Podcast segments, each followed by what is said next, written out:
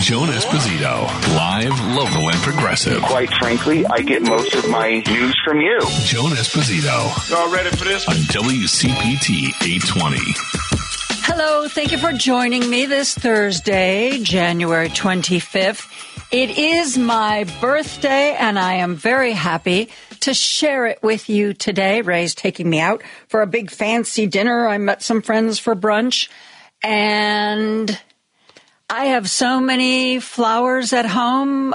Uh, it's kind of starting to look like a funeral home, but that's an issue for another day. Again, uh, Thank you for all the birthday wishes. Uh, tomorrow I am going to be taking off because nothing says birthday like medical tests. Yeah. Um, but I'm not worried about them. Um, you know what? There's no point in worrying about them anyway. So I, uh, I'm going to be here today and uh, Jennifer Weigel is going to be in here tomorrow, and then I will return to you on Monday, January 29th. But we've got uh, a lot of guests books, uh, booked for today's show, and I think we're going to have some really interesting conversations. Want to start off with uh, the fact that Donald Trump is uh, testifying in the renewed E. Jean Carroll case. Remember, it was put on hold for a few days. Uh, because one juror thought they had COVID, and um, a couple of the lawyers thought that maybe they were sick too. Uh, but it's back. Um, Alina Habba asked Donald Trump if he um, stood by his deposition. You know, uh, the deposition where he said, uh, it doesn't know what E. Jean Carroll's talking about, never happened you know, the same, the, you know. The judge, uh, in the, it's already been found, slow down, Joan. It's already been found that he sexually assaulted E. Jean Carroll. It has already been found that he defamed E. Jean Carroll when he said that she lied about everything she said about him. We're not debating those questions. We're not deciding those questions today all that we are doing today in court is deciding if the original amount of money that E. Jean Carroll was awarded should be increased. Why? Because after he was found guilty and liable in the first civil trial, he went outside and spoke to reporters and he repeated the statements that brought about the defamation case in the first place. And so she and her lawyer said that uh, they were going to go back to court and they were going to ask for more in the way of damages since clearly whatever had been assigned, the 10 million that had been assigned, was not enough to restrain him. So this time they are asking for punitive damages. And that is what a jury is deciding. And today, Donald Trump took the stand and basically repeated his story.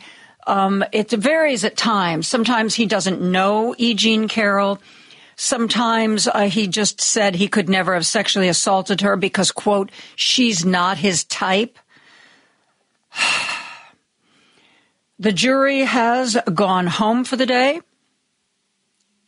God love him and um, and on it goes. But um, this was after he um, won the Republican primary, presidential primary in New Hampshire, um, and made, you know, what is typical for Donald Trump, made one of the most ungracious acceptance speeches again, this man is all about grievance. He's all about being the victim. And s- to some degree, you know, that's his appeal to people. Because they feel like their lives didn't turn out the way they should have or the way they wanted them to. And it's got to be somebody else's fault, right? Especially those black and brown people, if they weren't, if there wasn't, you know, affirmative action, um, things would have gone a lot better for those white people who feel like their lives didn't go the way they wanted to. There's got to be somebody to blame. And by God, Donald Trump feels that same grievance. that same level of grievance. So he made a particularly ungracious acceptance speech in New Hampshire where he basically trashed Nikki Haley. And uh, then he flew to New York so he could trash E. Jean Carroll. Do we sense a theme here? I think there's a theme here. George Conway, who um, I don't know if their divorce ever got finalized, used to be married to Kellyanne Conway, who still to this day goes on Fox Cable. Uh, remember, she she invented, or at least she popularized, the alternative facts. Well, that's not a lie. That's an alternative fact. And uh, her husband is now one of the like probably um, second only to Chris Christie in the bluntness with which he derides Donald Trump. George Conway was on uh, Morning Joe this morning and was interviewed by Willie Geist. They talked about New Hampshire and they talked about Nikki Haley. Listen to this. So, uh, George Conway, you do see uh, fear in the eyes of Donald Trump in that speech, the most ungracious political speech we've ever seen, victory speech anyway. After winning New Hampshire, just grievance ridden and going after Nikki Haley again and again. Maybe he shouldn't be, but he appears afraid of her. Oh, he absolutely is, and and this is part and parcel of what I'd like to talk about his his pathological narcissism and his sociopathy. People like Donald Trump know know that they are not what they pretend to be. He talks about being a stable genius because he knows he is neither stable or a genius, and he's been doing that for years. And he knows deep down that he's deteriorating under the pressure of the the legal cases and, and as a result of his advanced age. And kudos to uh, to Nikki Haley for finally going after him in the way that he needs to go after him, in the way that people need to go after him, including the Biden campaign in the fall. You need to needle him. It's not the, the campaign has to be much as much a sci- psychological operation against Donald Trump's empty brain as it must be um, attempt an attempt to persuade voters because the two go hand in hand. You you you poke Trump and you make him behave crazily crazily, and then you point out the crazy, and then you point that out to the voters, and it's a cycle. And it's it's really important that she she keep doing this. I don't think it's going to end. I think she's done it a little bit too late, uh, but I think it's important that she do it. I think it's important that she do it too. She seems to really get under uh, Donald Trump's skin. She really does. And like I say, you know, I think that's um, she has no shot at wresting the nomination from his tiny little orange hands. She has no shot unless, like I said, unless there's a major medical event that really physically takes him out of the race because there is no indictment and there is no conviction that is going to cause him to quit this race. It just isn't going to happen. It is not going to happen. And um, I like I like the fact that she gets under his skin. And, you know, she has, uh, like I said, the Koch family PAC where they get all these really, really, really rich, really, really conservative Republicans to donate a lot of uh, money. Uh, and they came out a while ago that they announced they were going to be supporting Nikki Haley. So she has some really deep pockets behind her.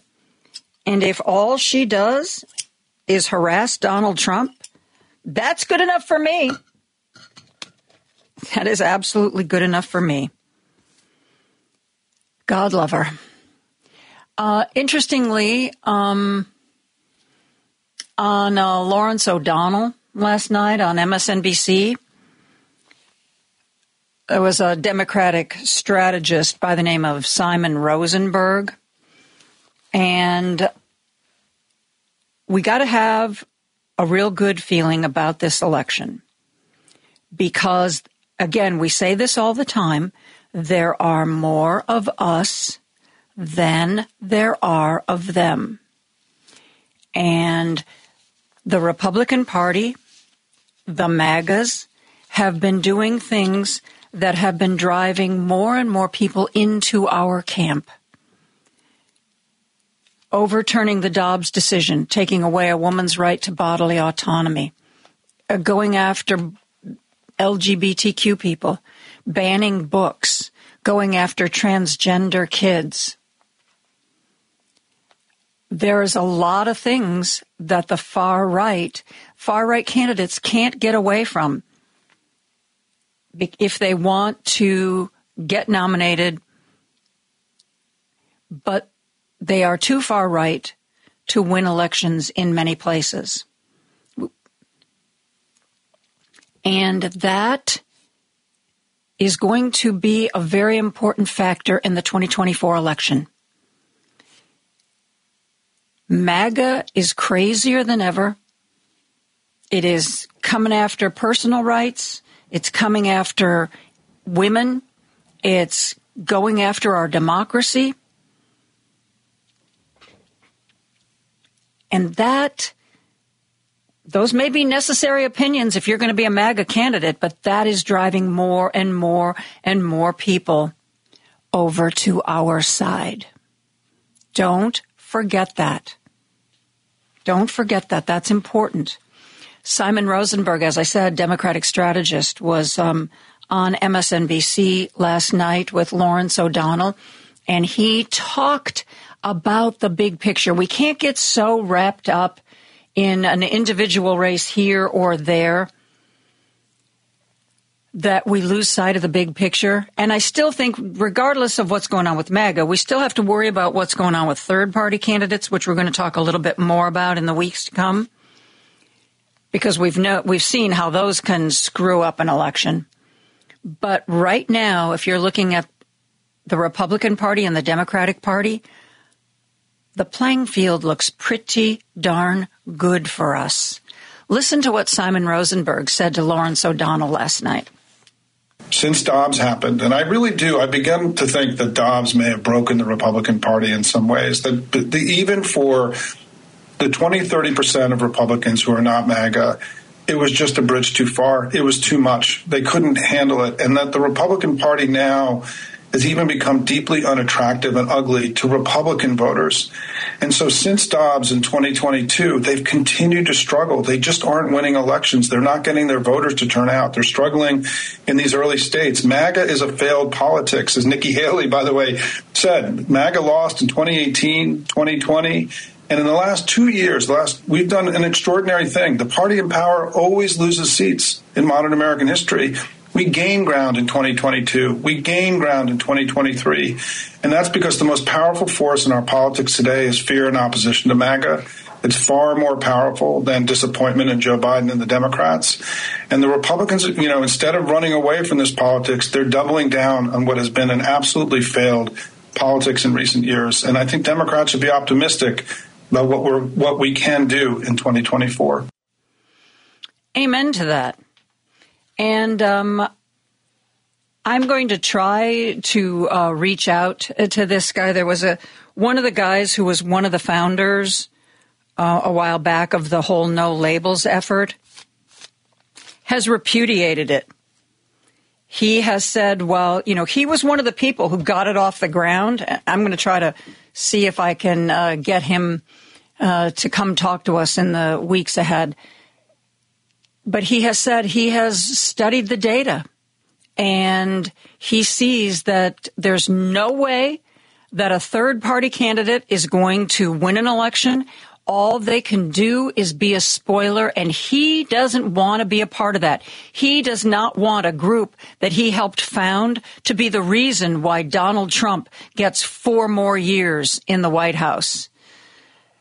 And then, of course, we have the candidacy of uh, Robert F. Kennedy Jr., who I think, for the most part, is supported by people who just see the Kennedy name and they think that that they're looking at a candidate who espouses the same values that we've seen from RFK Sr., that we saw from his brother JFK without really um, looking into what the man stands for and what he believes.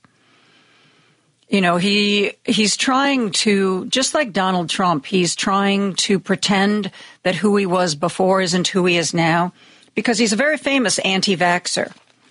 And he did an interview recently um, with, on, with CNN, and he said, Oh, no, I'm not an anti vaxxer. And she was like, Okay, well, tell me what vaccines you think are safe. He goes, Well, I don't think vaccines are safe, and I don't think anybody should be required to have them, but I'm not an anti vaxxer. Well, what would an anti vaxxer look like then, RFK Jr.?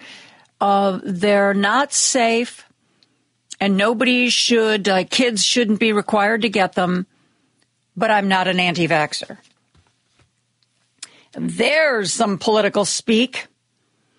And then, of course, uh, there was the social media post by Rory Kennedy, Kerry Kennedy, Joe Kennedy II, and Kathleen Kennedy Townsend saying that the decision of our Bo- brother Bobby to run as a third party candidate against Joe Biden is dangerous to our country. Bobby might share the same name as our father, but he does not share the same values, vision, or judgment. Today's announcement is deeply saddening for us. We denounce his candidacy and believe it to be perilous for our country. And how did um, RFK Jr. respond to that? Oh, you know, some of them, some of them work in the Biden administration, so they're just, you know, that's why they're all for Biden because they work in the Biden administration. And, you know, I have a really, he, he said, I have a really, really, really big family, and not everybody feels that way. That was his response. His brothers and sisters saying, this guy you shouldn't be voting for this guy. I don't know. I, would have an influence on, it would have an impact on me if I was thinking of supporting him, but what do I know? What do I know? Joe Biden this week got a big endorsement from the United Auto Workers.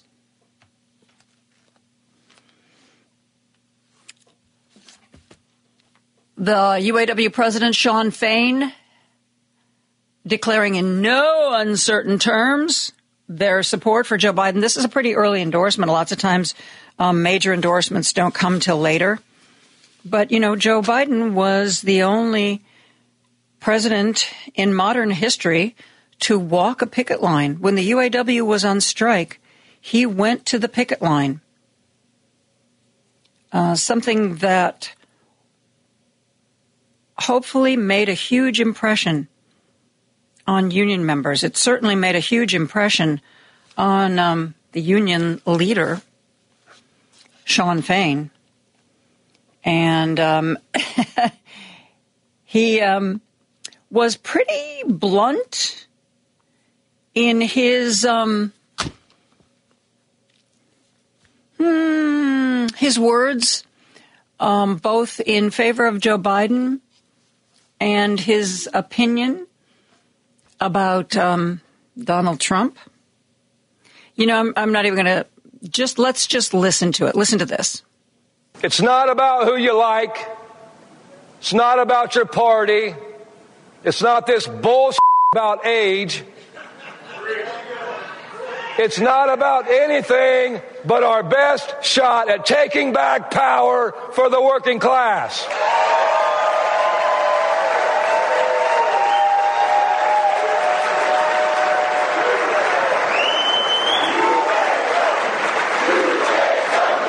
UAW, UAW.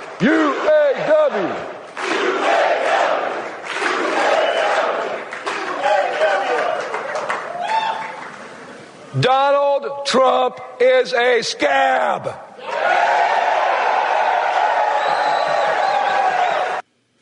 And if you are a union member, as I am, that is just about the worst thing you can say about anybody. Uh, UAW coming out big, coming out early for Joe Biden. Uh, there is other news, and it's um, politics at its worst.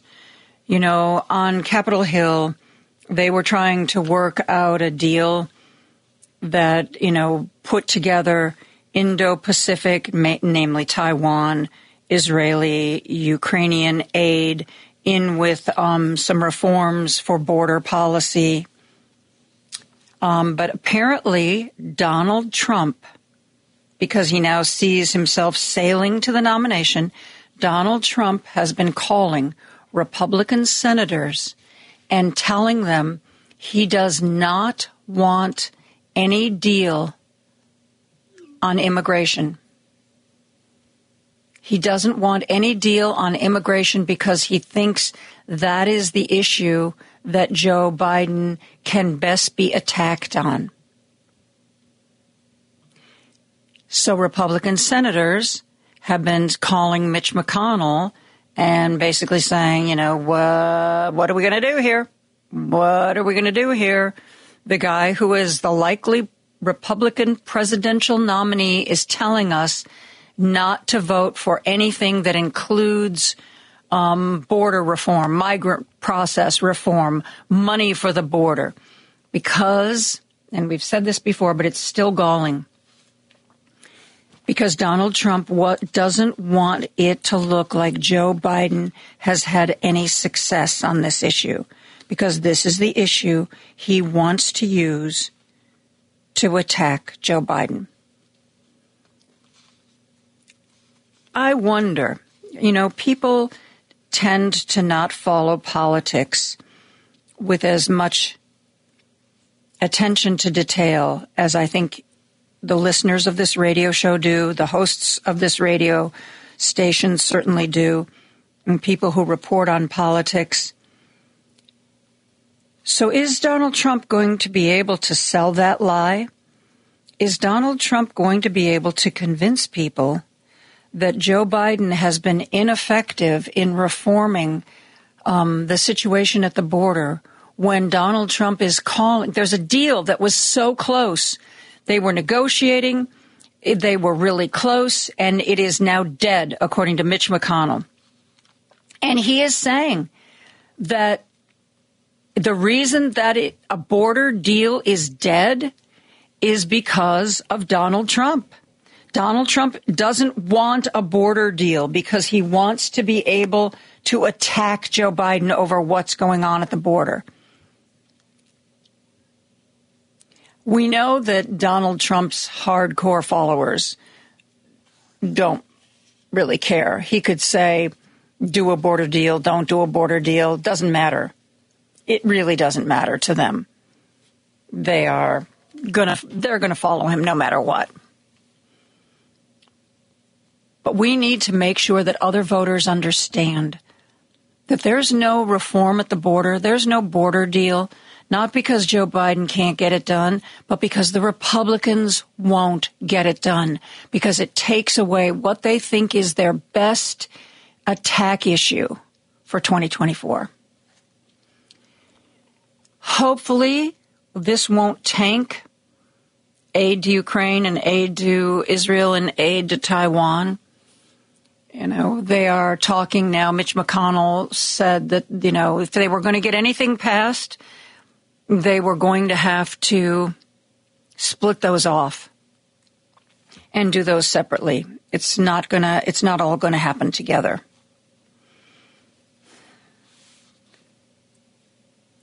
Let's just remember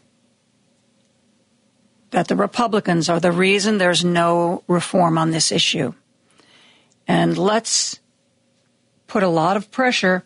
If you have relatives that live in other states, whether or not the Republicans are willing to go against Donald Trump on this issue, and they're apparently not, at least we need to pass an aid package for some of our allies.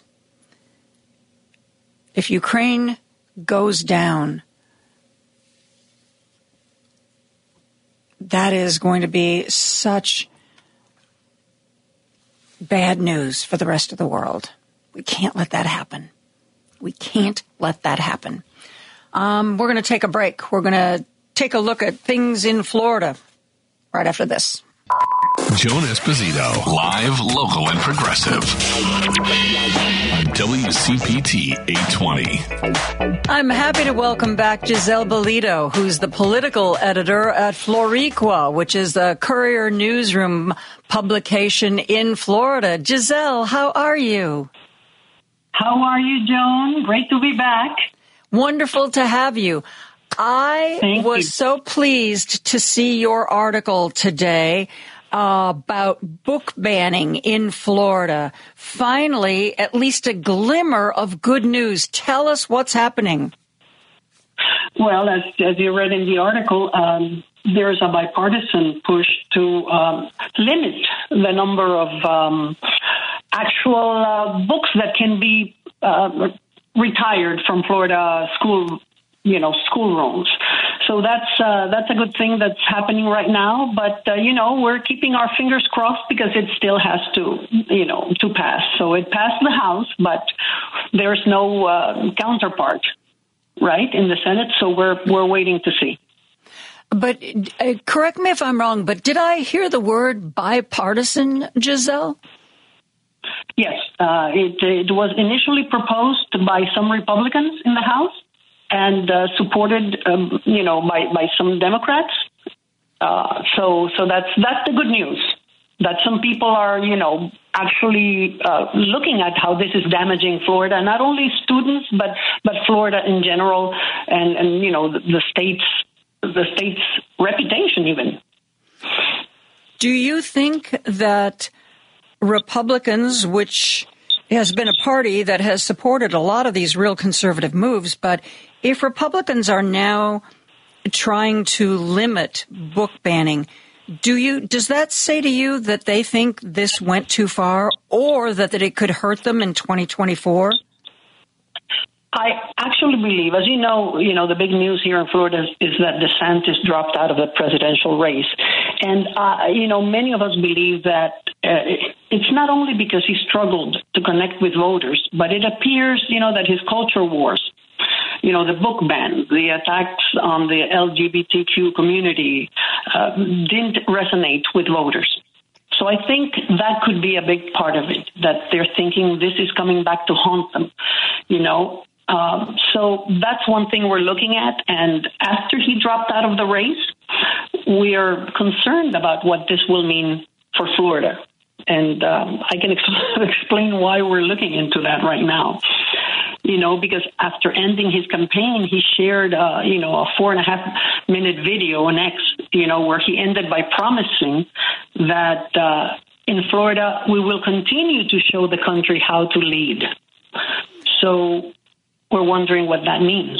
What does? Yeah, that's kind of weird. I mean, he's term limited out of governor. He didn't make it in this presidential cycle. Um, does the the fact?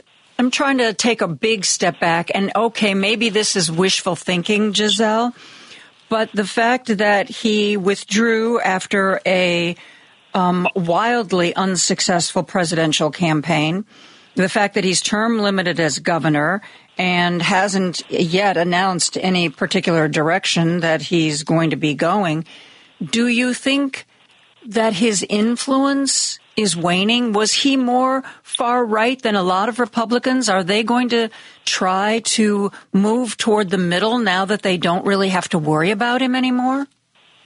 Well, there are several things that we're looking at right now. I mean, what does he mean when he says here in Florida, we will continue to show the country how to lead?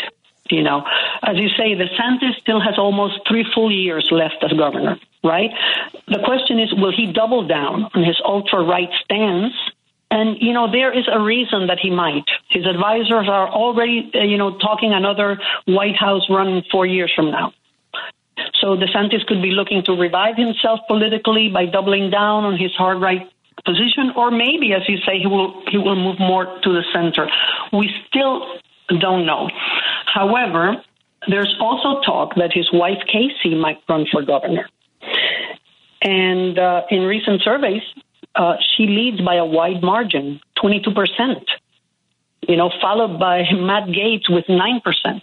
So that, you know, Wow. that is another concern that we have. Yes. Wow. And mhm. That's Yes. gonna that's gonna be interesting. I had heard I had heard some uh, rumors that um, people were thinking of moving her more into the spotlight. Supposedly, the feeling was during his presidential campaign, she was a much better campaigner than he ever was. Um, but um, do you think, you know, like I live in Illinois. Chances are that unless some we're in really bad shape or somebody is very charismatic, we are we're going to stick with a, a, Democratic governor for the time being. We're right now a pretty Democratic state. Do you think Florida is going to stay a Republican state? Do you see any Democrat who could emerge to challenge Casey or Matt Gaetz? Well, uh, there's some good news in that end. You know, uh, there appears to be a, a blue trickle, if not yet a wave coming in with you know Donna Deegan, a Democrat who won for mayor of Jacksonville, and now in a in a special race uh, that was actually seen as a bellwether for Democratic chances in November. Uh, there were two candidates, Tom Keen and Erica Booth, both won Senate seats in Orlando. You know, and, and in 2022, those seats went to Republicans by more than 11%. Hmm. So there seems to be, you know, a small seat change, apparently, you know, happening. And uh, to your question about potential candidates, uh, you know, for Democratic governor, there's Nikki Fried, the chair of the Florida Democratic Party. Uh, there's also Senate Minority Leader Lauren Book, a very strong, very vocal opponent of DeSantis, you know, and a champion for reproductive rights. So, you know, the question is could we see a Democrat in the governor's mansion? That remains to be seen. Hmm. Um, Giselle, there was some uh, controversy about how to say uh, Ron and Casey's last name. Um, I don't know why it. Um, I guess he corrected somebody. Uh, we've all been saying DeSantis, but he wants us to say DeSantis. Is uh, is that right? Well, we, we say disaster, to be honest with you, but I guess we I can like call that him even better. uh, we can call him DeSantis if he likes. Um, I I don't know what the reason behind that is. To be completely frank with you, I have no idea why he's correcting people on his, on that pronunciation. So you know, I guess uh, I, I have no idea. To be honest. um, it uh, it seemed it seemed like an odd thing. I mean, you know, I remember when Demi Moore became Demi Moore, but you know, most people just kind of go with uh, go with the flow. Um, talking about about his wife Casey, you say he has three more years in the governor's office. Do you think he supports this idea of his wife? And if so, is he going to use the next three years to try to increase her profile? Can he use his position as governor, like say, you know, you know, do a statewide tour and she happens to be there and by his side and she happens to be making speeches? Do you, do you think there's going to be that kind of a push or is this just going to be the kind of thing that pundits wonder about? I I believe that there could probably be that kind of a push. You know, she has been called her husband's humanizer in chief, right? Mm-hmm. She's a former she's a former TV host, so she knows how to project an image. I mean, uh, let's be honest, uh, he struggled to connect with voters, right? He has very little charisma, if any and she was his humanizer in chief. And uh, she is, uh, even though some people think uh, that she gives off that impression, she's no Stepford wife. Those close to DeSantis have said that she is instrumental in shaping him and driving him. Hmm.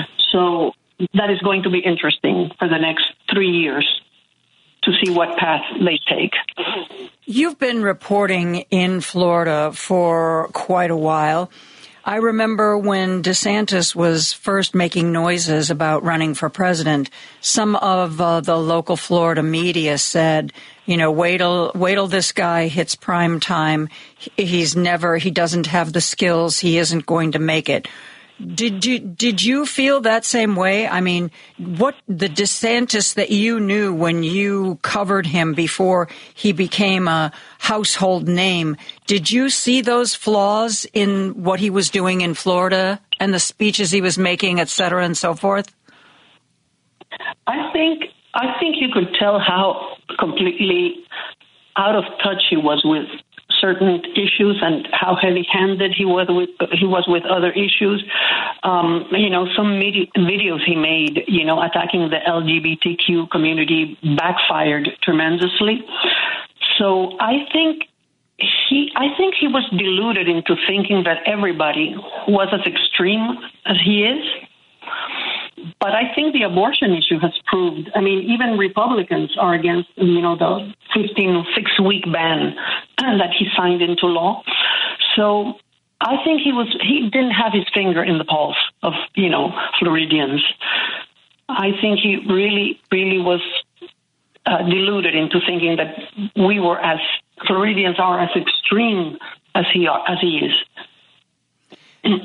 How could that be? I mean, I would assume that you know in uh, in running for governor, he traveled all around the state and talked to people. Was it just that he surrounded himself with advisors? I know sometimes politicians just want to surround themselves with advisors that tell them they're great, they're wonderful, they're brilliant. I mean, why did he misread the situation not only in Florida but you know he kind of brought that same misreading like you know I'm going to be Trump only more so and so they're going to they're going to like me better. And they didn't like they left Trump because he's Trump and DeSantis was never going to be Trump. How did he go so awry do you think Giselle? I think that number one number one is that he is so completely extreme but also, the, let's be honest, the lack of charisma. I mean, Trump sprouts only gibberish. I mean, Trump says, you know, the, you know what they say. He reads the the fine print out loud. He tells us exactly what he's going to do. He is telling us he's going to be a dictator, but he has a way about him that I guess people like. You know, as opposed to De- DeSantis, who is so um, he has no human uh, charisma. He he doesn't portray warmth, right? Mm. He's been called robotic. Robotic. He can't even uh, smile on camera. so, so I think that I mean his his mild has been analyzed left and right. You know, um, for being um, they call it AI smile, an AI smile, artificial intelligence. Actually, I think if it had been created by AI, it would be more human than the smile he generally gives, Giselle. I agree. I agree hundred percent. So, so this is what we're dealing with right now. We're wondering. I mean, w- which path will he be taking now? Will he, you know, listen to what to what people are saying and sort of move more to the center, or will he double down and continue to make Florida as he believes, an example for the rest of the country, even though he knows now that the rest of the country does not want him. Hmm. Right? Yeah. So it's it's a tough call right now. We he's probably regrouping and thinking of a, his new strategy. Jeez. Um, I'm talking to Giselle Balido, who is political editor at Floricua, the Courier Newsroom publication in the state of Florida. We are going to continue our discussion right after this. Joan Esposito, live, local, and progressive. The reason that I listen to you from the infamous other side, you will call a spade a spade, and if it's indefensible, you will not defend it. And you know what? I can respect that. On WCPT 820. I am very pleased to be joined by Giselle Balido, who's the political editor at Floricua, which is the Courier Newsroom publication in Florida. Giselle, I want to go back uh, to you mentioned that uh, Florida has gained a couple of Democratic seats in the state Senate. Um, tell me about the candidates who won those seats and why you think they were able to do that. I honestly think they were able to do that because there's a, general fatigue here in Florida. Um, and many Republicans, I think, um, are, are taking in consideration how a lot of these Republican bills are affecting them in real life. I think Democrats are beginning to do a good job in explaining to people the, the you know the relationship between the people in office and what is happening in your life right now. And the fact is that right now in Florida, people are having to move out of their homes because they can't afford the property insurance. In some cases, it has doubled and tripled, right? Uh, people can't afford rent in Florida. Okay, so so people I think are beginning to. Democrats are letting people know they're not talking in, in abstractions so much as in getting down to the nitty gritty and letting people know, you know what, the way you vote really does affect the way you live. And I think you know both those candidates did a good job did a good job in doing that, and they're all, of course, uh, they're both uh, progressive and, and you know pro uh, reproductive choice and against book bans and uh, against you know all the LGBTQ bans that DeSantis signed into law. So I think that that's what they're doing. And mm-hmm. I and I've spoken with some uh, Democrats who are saying that this is exactly what needs to be done, and they're going out and talking to young people you know, uh, going across campuses and, and talking to, to young people and talking to them about the importance, uh, you know, of going out to vote, to not be disillusioned by what's happening. You said something that kind of surprised me, and I know the Floricua has written about this.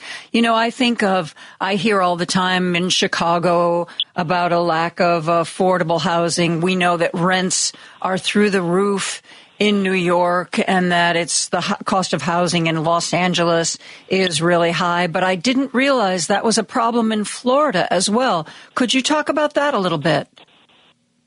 Well, in Florida, we have a particular problem. A lot of people are, are moving into Florida because, you know, since people can now, you know, work remotely, they want a better climate and, uh, you know, Florida, let's face it, has terrible politics, but you know, good weather.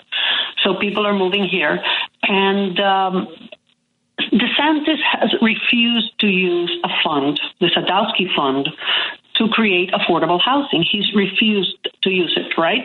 Mm-hmm. So we don't have affordable housing, and rents are through the roof.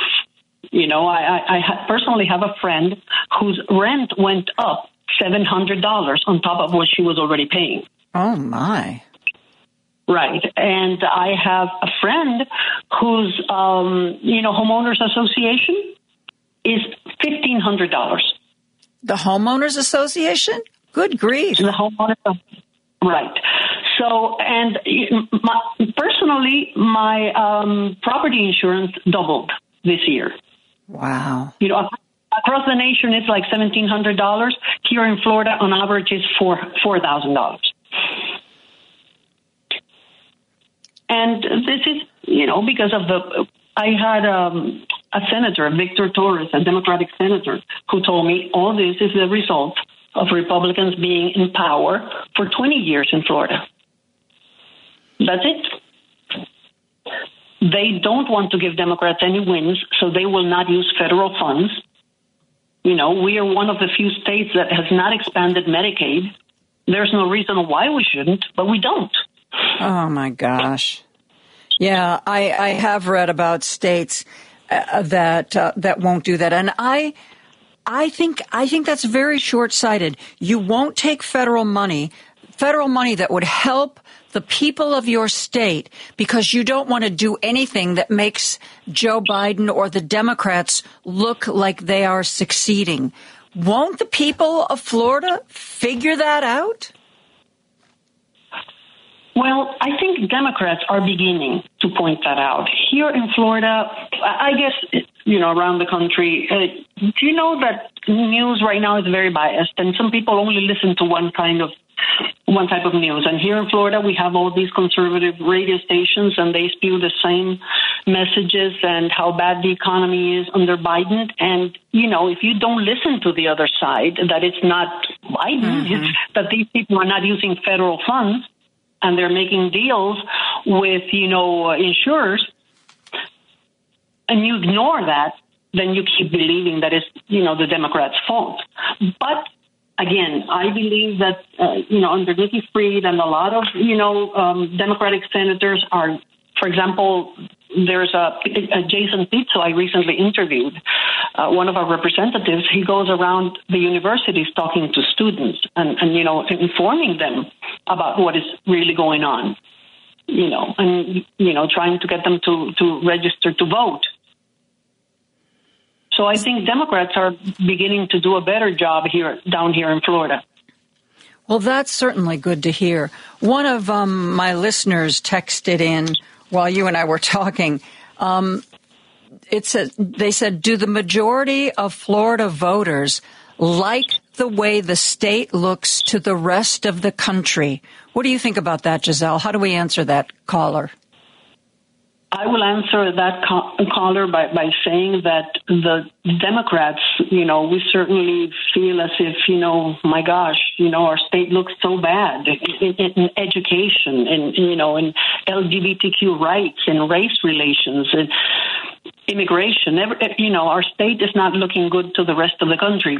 But, however, a lot of people in the Republican Party think it's perfectly fine. I think some of them think we should go, they should go you know, further in in, in the book bans and, and you know the LGBTQ. Um, I mean, there's even now a, a bill that was passed where if you're a transgender individual here in Florida, you will have to put on your license, you know, your birth gender. You know, they don't accept. Uh. Right, so so some of them think you know they should go further than that. It's it's very hard to take the pulse here in Florida, to be honest with you. Wow. Um, mm-hmm. Do you have any sense? You said that you know there are still some people who are really um, want to clamp down on LGBTQ rights and and that sort of thing. Do you get any sense of what demographic that is? Is it a certain age? Is it a certain part of Florida? Is it a certain race? I cannot honestly, uh, you know, guess as to what demographic it is. I, I can can only say that it, you know it's people who obviously are ignorant on a lot of subjects, and I think they need to be better educated. I mean, I, you know, I encounter a lot of people, and I'll be very honest with you, even liberal people who have a very hard time understanding the transgender issue.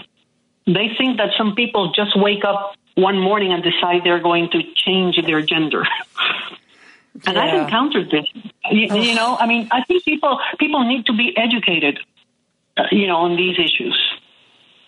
It, that it, that just I under I, I know, and and there are, and there are certainly people who still feel that being gay is a choice. You know, like, um, you know, you choose to be gay and why anybody would choose, oh yeah, I'm going to be part of a minority that doesn't really have the same rights as other people. And some people just revile, but you know, that looks good to me. I'm going to join that club. How does that make sense, exactly. Giselle? It doesn't make any sense. I, I usually ask them, did you choose to be heterosexual? Yes. And you know, exactly. And they also think that, you know, you, you, can be a kid 10 years old and decide you're going to have sex reassignment surgery. I mean, that's not a kid can go up to, to a doctor's office and say, I want to change my, my sex. So there's a lot of ignorance. And ignorance fosters fear, and fear makes people react in these ways. And, you know, a lot of politicians here have been using that fear. Yeah. Against, you know, and, the LGBTQ community. And that's that fear is, I think, also promulgated by conservative radio and Fox Cable. You know, they live off of that kind of, um, off of that kind of, oh, you better be careful. You know, the world is changing and all these horrible things are happening because that kind of fear, I think they think that the fear is addictive and that's how to keep their listeners and how to keep their viewers. Well, then they've managed to do a pretty good job of that. I, I mean, a lot of people are voting just running on fear, especially here in Florida, you know, with the LGBTQ issues, with the race issue. You know, we, we I mean, we had a book here for children that is for kids about Rosa Parks, and the race was taken out of the book. So now it would make no sense. Yeah. You know, it would make no sense whatsoever. Well, yeah. I mean, that's what that whole story hinges on. right. So, um, so that's what we're dealing with here. well, Giselle, I'm so glad you're there fighting the good fight, and the people of Florida are so lucky to have the Floricua. And I hope you can make some inroads into all of that misinformation and disinformation and fear mongering that you and I both know comes from conservative media. And um, thank you for joining us today. And thank you for having me. Thank you so much. Have a great rest of the day. You too. We're going to take a break for news and be back with more after this. Joan Esposito, live, local, and progressive. Take it away, Ian. Yeah, take it away, Ernie. It's going to be a bumpy ride. Joan Esposito. Whoa, that's an explosive sentence. On WCPT 820. January 27th, this coming Saturday, it will be Holocaust Remembrance Day which makes me think what exactly should we remember? How should the Holocaust be taught? And it's an important lesson to learn how did ordinary citizens get caught up in the madness? Uh, Dr. Dan McMillan has written a book called How Could This Happen? and joins us now to talk about Holocaust Remembrance Day. Uh, Dan, thank you so much for being here. Thank you for having me, Joan. Uh, let's start with some of my most basic questions. What what is it that we should be doing and thinking about and remembering about this terrible time?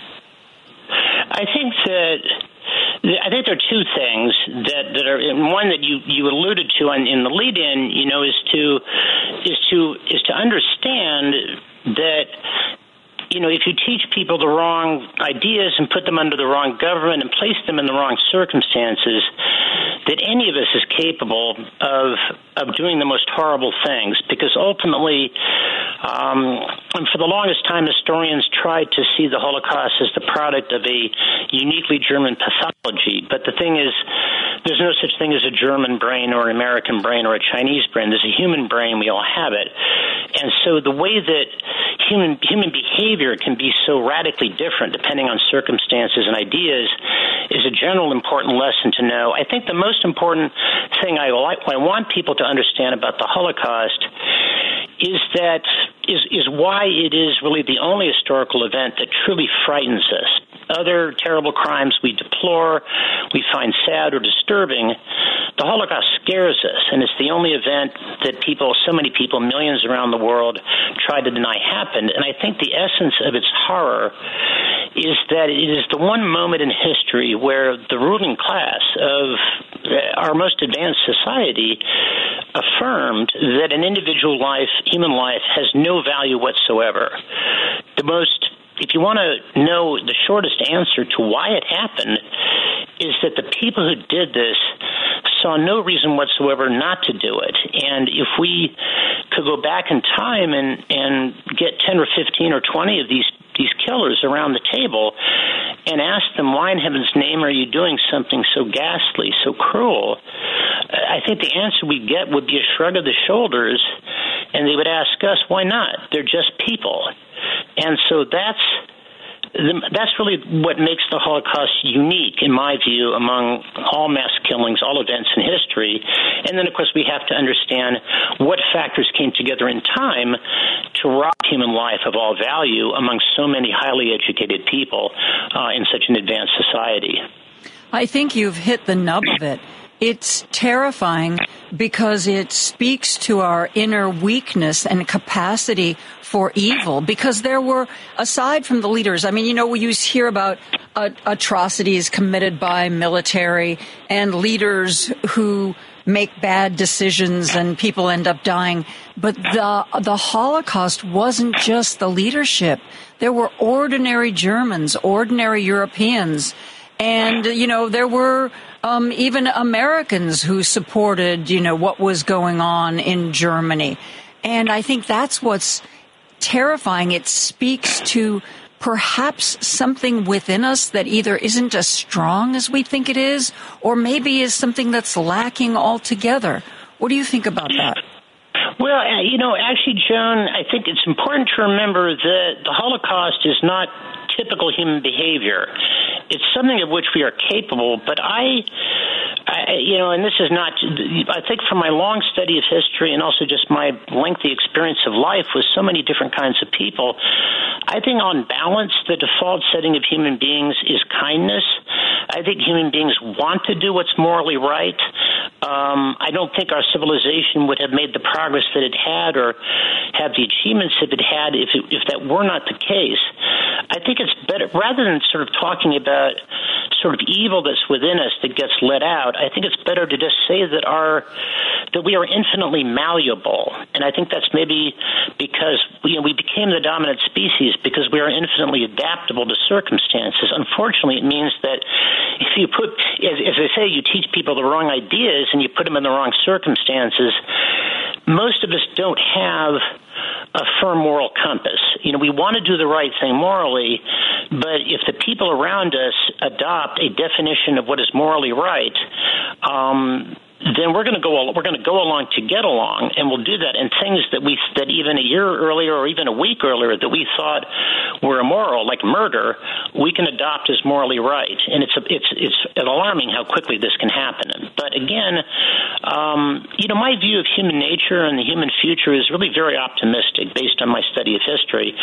So I don't want to be giving a feel good interview about the Holocaust, but at the same time, it's it's just really it's so essential to understand why this happened happen. And at the same time, I think it's a real mistake to take it as pessimism about human nature and the human future. Because if we're going to make a better world where everyone belongs, if we're going to make an America where everyone belongs, we got to have some faith in ourselves and in our ability to want to make moral progress. And I think if you look at, at human history, I think one thing that's just undeniable is that human beings, I think, as part of our nature, we want to make progress. We want to morally become better.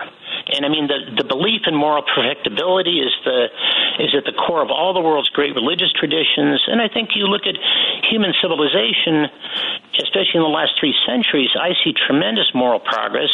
But as with so much progress, it's sometimes one step forward or two steps forward, one step back. In the case of the Holocaust, it was about 2,000 steps back um, in one country in one decade. And I don't mean to minimize it. Again, it's uh, I mean I devoted my life to understanding it. I think it's very important and, and quite horrifying, uniquely horrifying. But um, anyway. Um, well, you know, I've got to say, um, I am so glad to, to hear you being so uh, positive about humanity.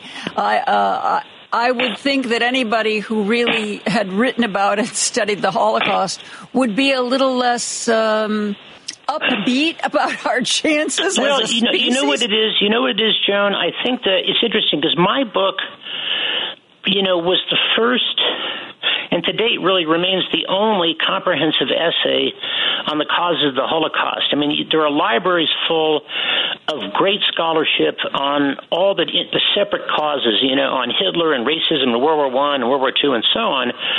My book's the only one that really put the pieces of the puzzle together for the general public. And it's strange that it took 70 years after the Second World War for that to happen. And I think one of the reasons why no one else undertook it is people people are afraid if we really understand why it happened, we're afraid of what we're going to learn about ourselves. And I guess I didn't have that fear because for some reason, I got this from my parents from early childhood. I always had just a, a faith in human goodness. And so I wasn't afraid to look at this question, and I also needed to resolve the question for myself. And then once I did, I guess the most important general conclusion of my book is that yes, this is, I think, the most depraved thing we've ever done, and it is part of our human potential, and it's a warning um, that we must never take the value we place upon human life for granted because it is fragile. But on the other hand, uh, it took uh, really a perfect storm of about a dozen factors that had to come together in one time and in one place to make this possible. I mean, it, it, for this to happen in such an advanced and cultured, in many ways decent society, it wasn't enough for one thing to go wrong or two or three. You needed a dozen things to go wrong.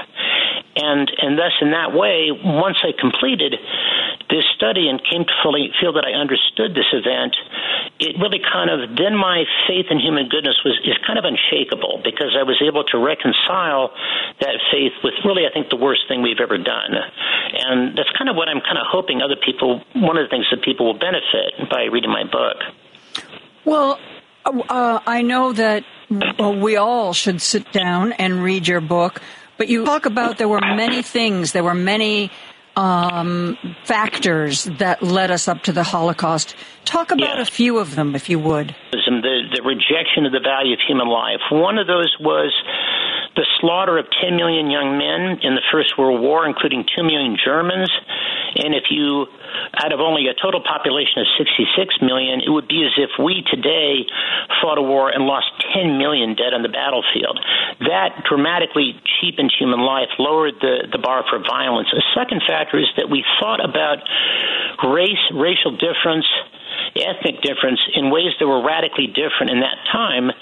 Uh, the way people thought about race was was characterized as social Darwinist racism. It was a, a misapplication of Darwin's theory of evolution by natural selection to human society, and it was this idea that every different ethnic group or nationality is a race of its own with a distinctive genetic signature, and each group had evolved further from the apes than others and in, and in different ways, and that there was a hierarchy of value among these different these different races with you know, generally white northern Western Europeans at the top, um, at least in, in the eyes of most of the people who are creating this, which opens the door to the notion that some branches of humanity have little value or no value, or in the case of how the Germans viewed the Jewish people, as effectively vermin in human form, as having uh, genetic genetically determined behaviors that were destructive and parasitic, so that that you really had to destroy them. Uh, and the other thing that comes from from social Darwinist racism is the way is thinking of international politics as a Darwinian struggle for survival among the races of the world. And this is not just in Germany. This is how the powers of Europe and, and we also justified our, our colonial empires.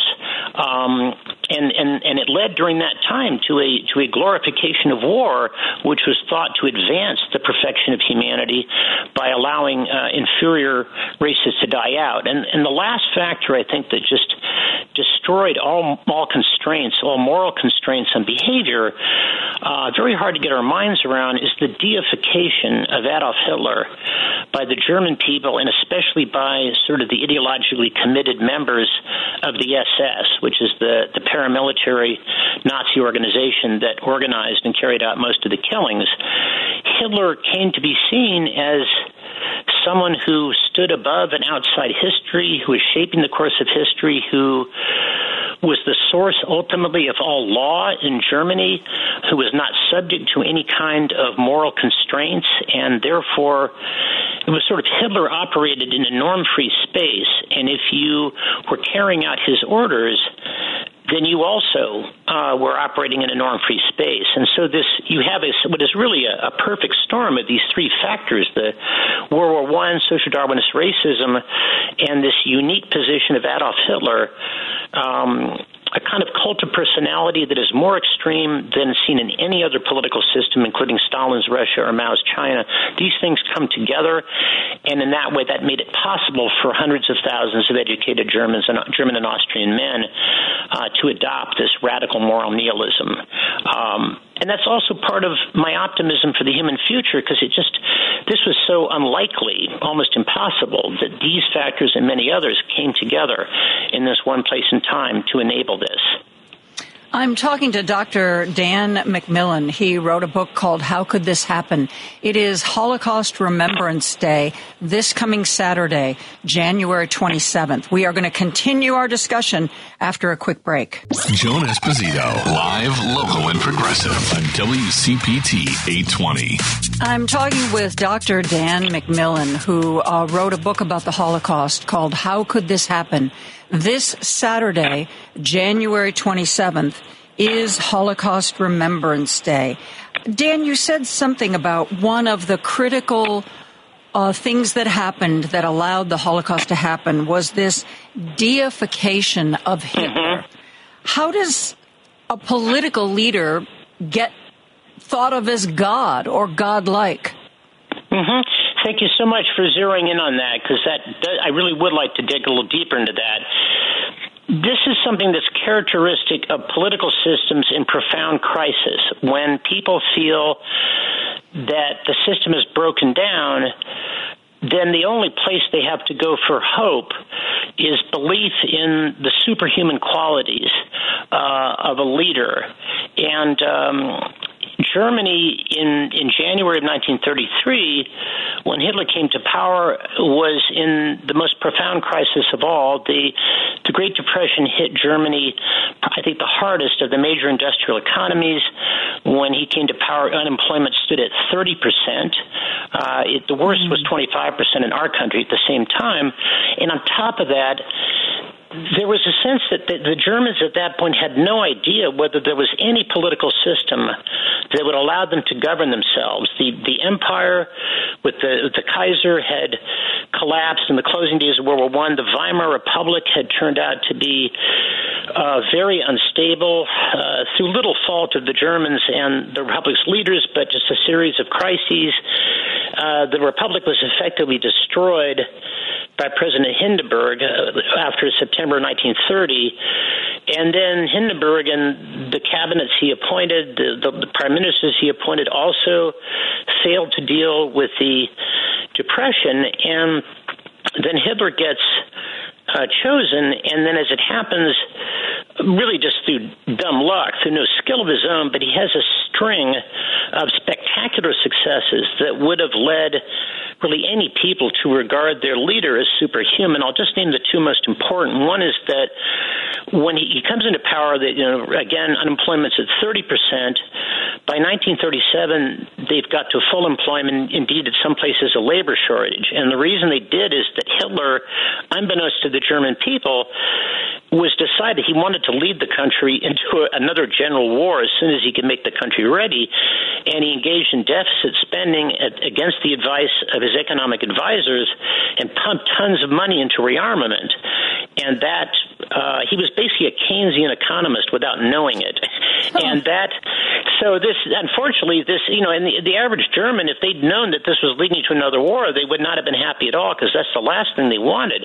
What they did know is they had their job back but the French worker, mm-hmm. the English worker, the American worker did not. And the second miracle for them was that in the spring of 1940, um, when when Germany, Nazi Germany, invaded the West, um, they defeated the French and British forces in only six weeks, um, lost only 30,000 dead, and were masters of Western Europe. They'd fought the same enemies in the First World War. They'd lost 2 million instead of 30,000, and then they lost the war. Now, this was no genius on Hitler's part. He was, in fact, militarily, whenever he meddled in military matters, he usually caused problems for his generals, but there was a uh, just a, uh, an innovation, well, not innovation, but a very bold plan that was devised by one of his tank generals to send tanks through the Ardennes forest, which everyone thought was impassable, and the tank columns just cut the, the French and German, French and English forces in two, led to this stunning, this stunningly quick victory. And so after that, uh, and and there were many other successes, you know, being able to annex Austria and the uh, the Czech crisis annexing the Sudetenland. So from the the position of the ordinary German, Hitler has restored our country's greatness uh, until 1939 without firing a shot. Here in 1940 oh my gosh, we're looking for at another World War One and losing another two million men, and suddenly it's over in six weeks, and we lose we lose only thirty thousand, and so the Germans, from top to bottom of German society, thought he was a miracle worker, and that is again, this is sort of when I ah. talk about a perfect storm of factors coming together you know, you're talking about this just impossible string of successes that he has that have nothing to do with talent on his part, but you and then you also have on top of that uh, one of the you you have to say one of the fathers of modern public relations, Joseph Goebbels. Um, I mean, people at PR firms, I don't think have PR firms don't have a, a photo of Goebbels in the office, but he was a brilliant innovator in, in advertising and propaganda, and he had him to burnish Hitler's image. You had state-controlled media, and so this image of Hitler's infallibility and superhuman or even supernatural qualities became very widely shared, and that's kind of the third. That was the third component that that destroyed all inhibitions against killing and made it possible to just abandon all moral norms and all sense that human life had value. So, a big part of the deification of Hitler was all of the trauma that went before that sort of primed the pump uh, for people to be like open to this kind of thinking? Absolutely, because you know, in other words, they were the Germans. I mean, we were look, we were very frightened and to some degree desperate when Franklin Roosevelt took office because our economy. I mean, we had 25 percent unemployment, but we knew at least what kind of government worked. Our democracy had not been under threat since the Civil War 70 years earlier. But in Germany, not only did you have the economic crisis, but literally a series of failed political systems, not even knowing if any political system works for them because they were so divided against each other by class and religion and so on. And so they're they are just desperate. Their last hope is that a leader is going to be just so brilliant that he can solve these problems. And just Hitler comes along, and you've got this great propagandist to to burnish his image, and then this string of unearned victories on his part, and and so it goes. And that's that was sort of the the perfect part of the perfect storm of almost impo- impossible causes and flukes that that made this possible. Uh, Dan, we have a caller who wants to join our conversation. Jim is calling in from Chicago. Jim, you're on with me and uh, Dr. Dan McMillan. Hi, Doctor. Hi, Joan. Does fascism have to have one leader? Mussolini is isn't he the father of fascism in Italy? Wasn't that the first the political description of besides communism and democracy and monarch? Came up with fascism. Hitler Uh, you're right. The, the, the first the, fascism took power in only two countries in Europe. The first was was Italy in 1922. Uh, the second was in Germany in 1933. And you mentioned communism. Uh, it's also true that in, in both part of the political strength of fascism was that only the only the fascists seem determined and violent enough to fend off the threat of communist revolution, and that is why both Mussolini and Hitler had so much middle class support. Hmm. Fascism thrived in Spain, thrived in Spain too. That's a good point. Yes, you yeah you can you can say that Franco's regime is to some degree fascist. Yeah, that's it, it depends. It depends. You know, historians of fascism they kind of go back and forth. Some say that it wasn't fully a fascist regime. It had very many sort of traditionalist conservative elements as well, um, particularly the alliance between the regime and the Catholic Church, which is very much not the case in Nazi Germany. Thanks, Jim. Uh, appreciate uh, appreciate the call. Um, Professor, we are we are out of time to the callers I didn't get to. I apologize. Um, remember this Saturday, Holocaust Remembrance Day. What is the best single thing that I can do to honor Holocaust Remembrance Day this Saturday?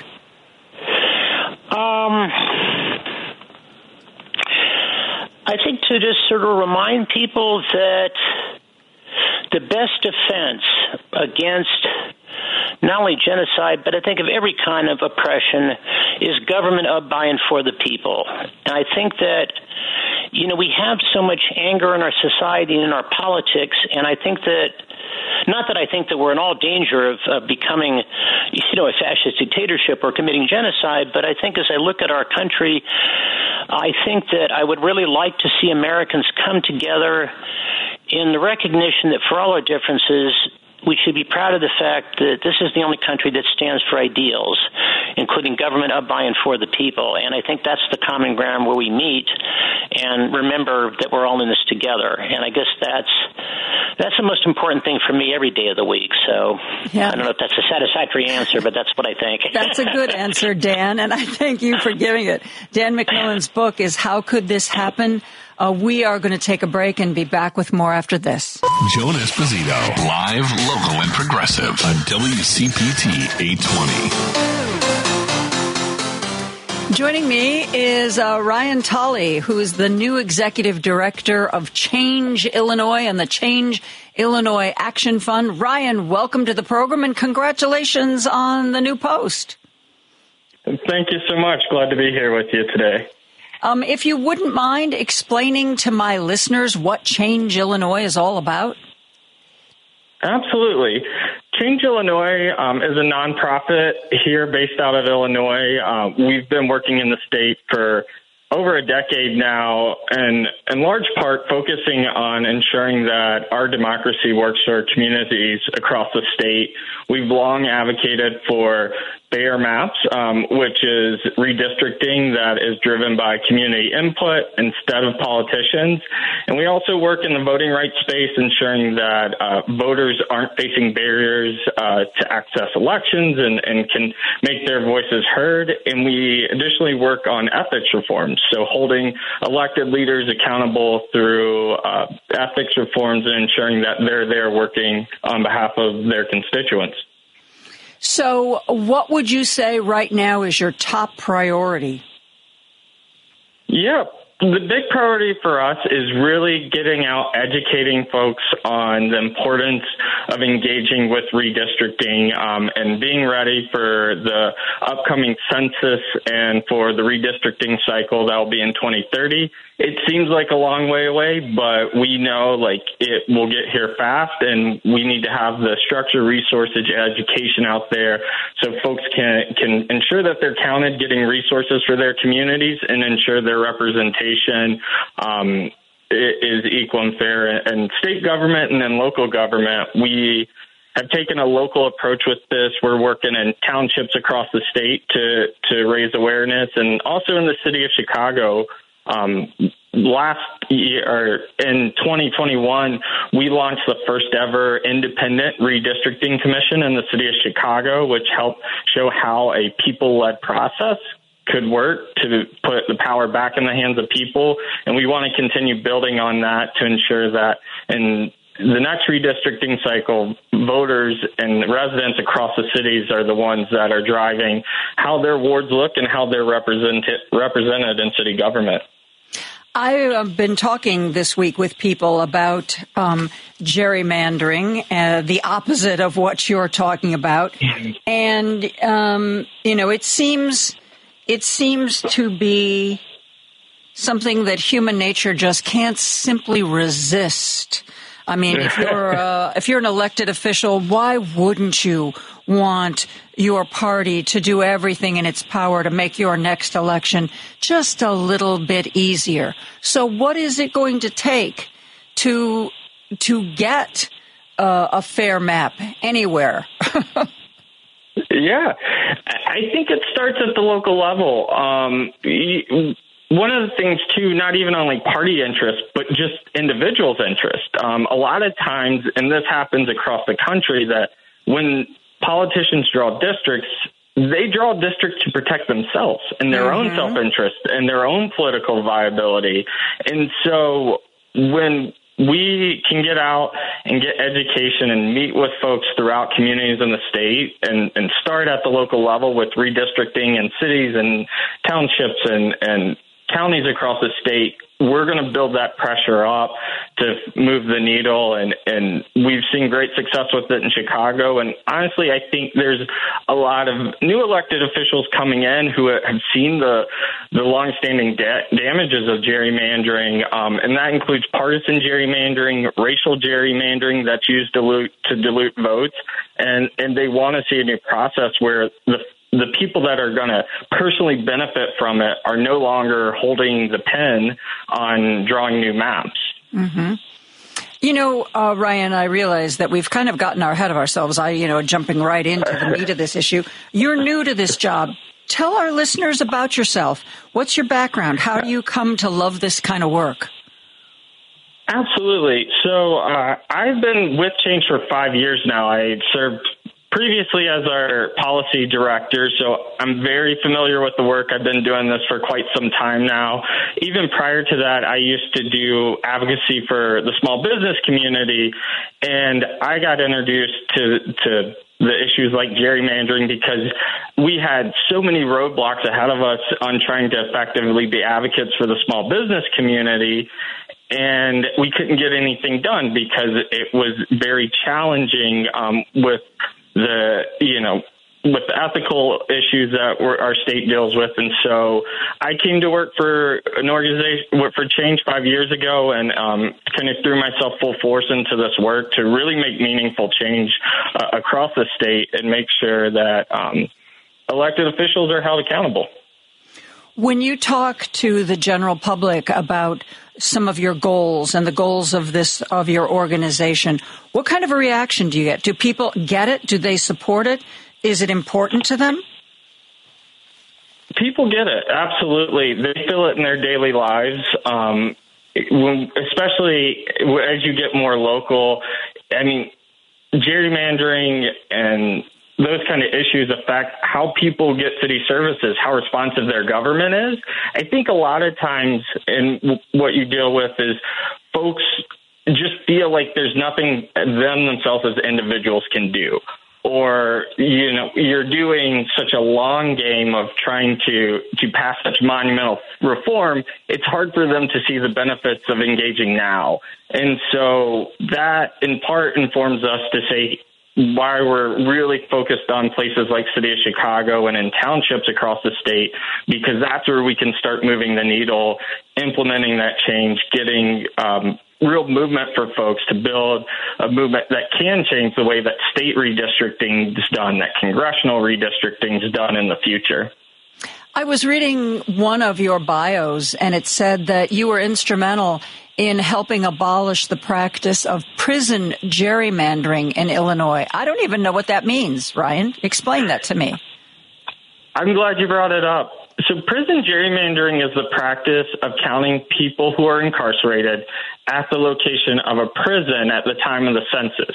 And in reality, that's really stealing representation to the to downstate communities from places like the city of Chicago because those folks even though they may only spend a year or two incarcerated at those facilities for a whole decade, they're counted downstate. And that affects representation, meaning less representation for the communities that they call home.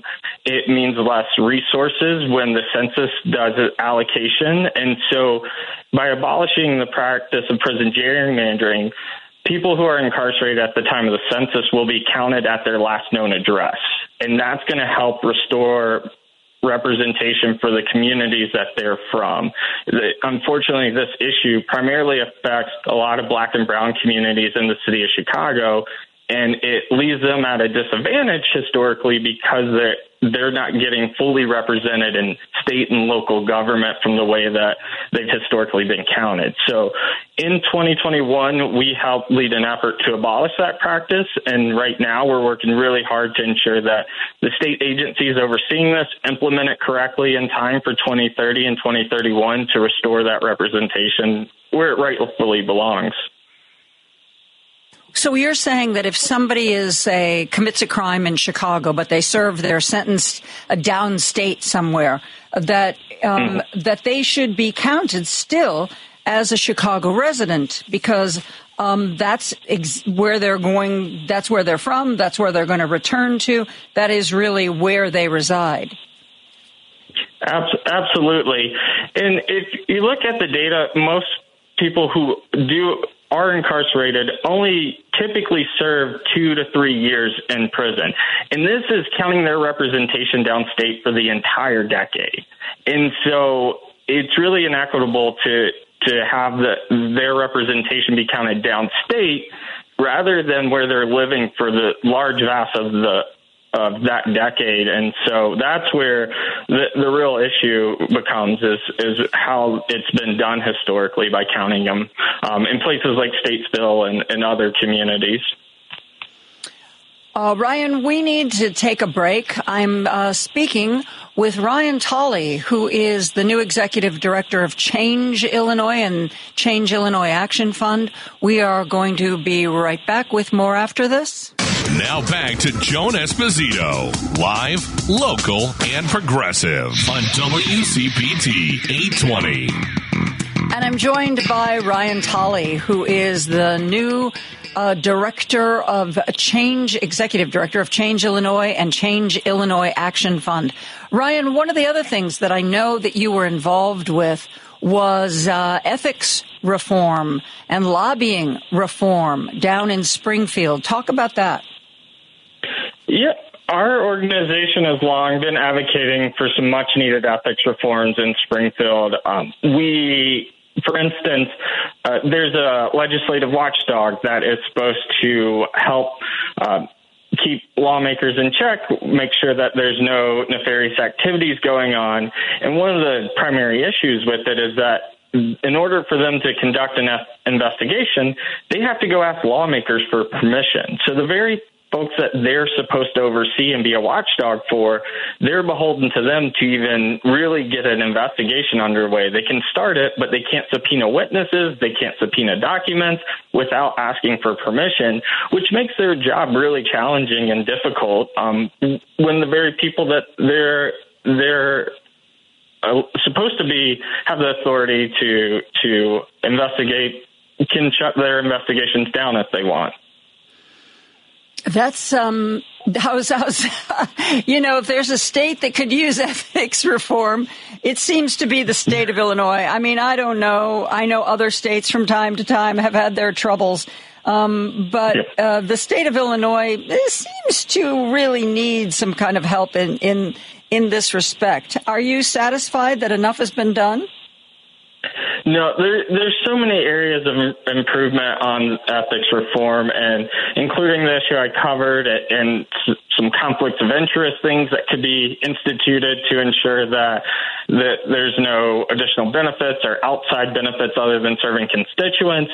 Um, there's campaign finance reforms that could be looked at. There's there's a lot of room and, and what I would say is opportunity for the state to put forth bold and progressive ethics reforms that that cut out some of the the bad behavior that we we become all too well acquainted with in our state. It's um and, and my hope is that in order to break from that past, we can really see some energy in Springfield around that and collaboration with elected officials who are there for the right reasons, but don't want to be tarnished or stained with uh, the, the past history of, of um, what what has happened down there. I mean, currently we have our former Speaker of the House under indictment, and it wasn't that long ago that he was there. And there's plenty of other trials and and convictions that have happened recently, not only at the state level but locally here in the city of Chicago too.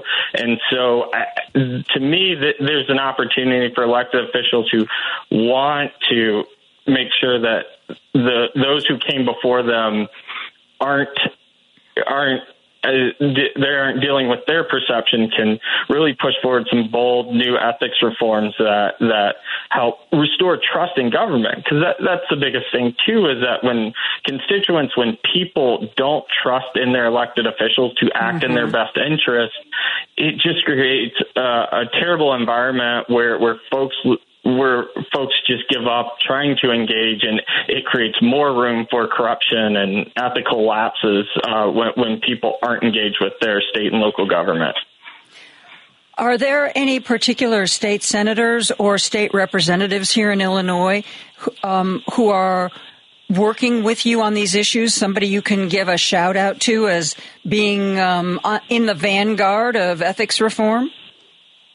Yeah, there's a number of them. Uh, we're still we're hoping that we can build out a large table of collaboration, but we've worked with a ton of great local officials on, on some ethics bills. Um, for instance, we we're currently working with Rep Rashid on a bill to tackle the legislative ethic legislative inspector general issue that I spoke with spoke about earlier.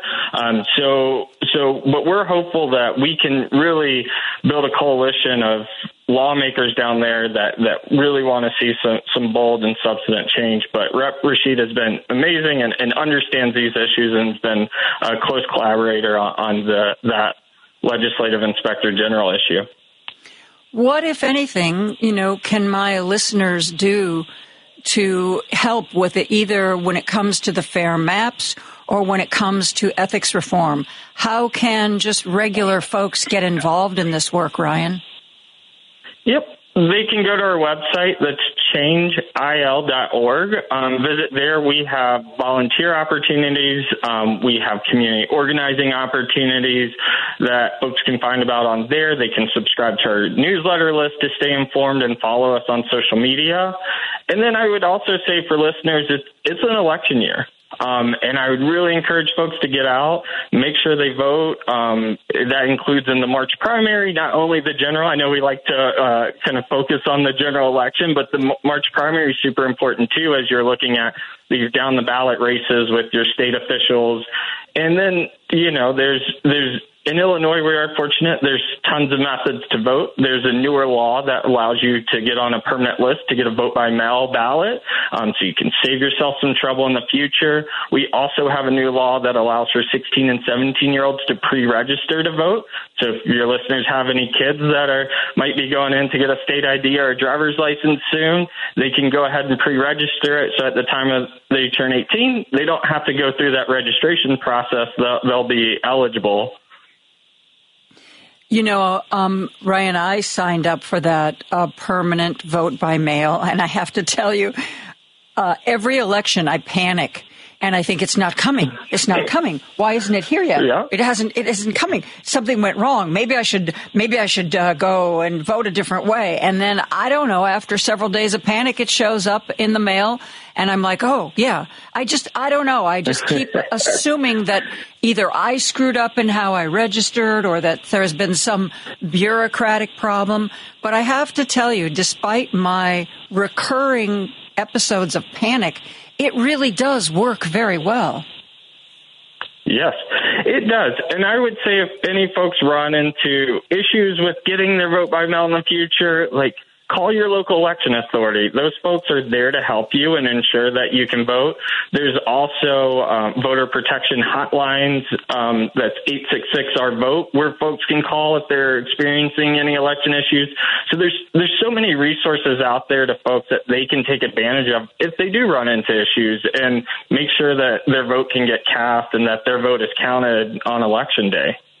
You said if somebody feels that they've got a problem, they should call their local election authority. Would that be looking up the number for the Board of Elections? Would that be a county number? Who would your local election authority be?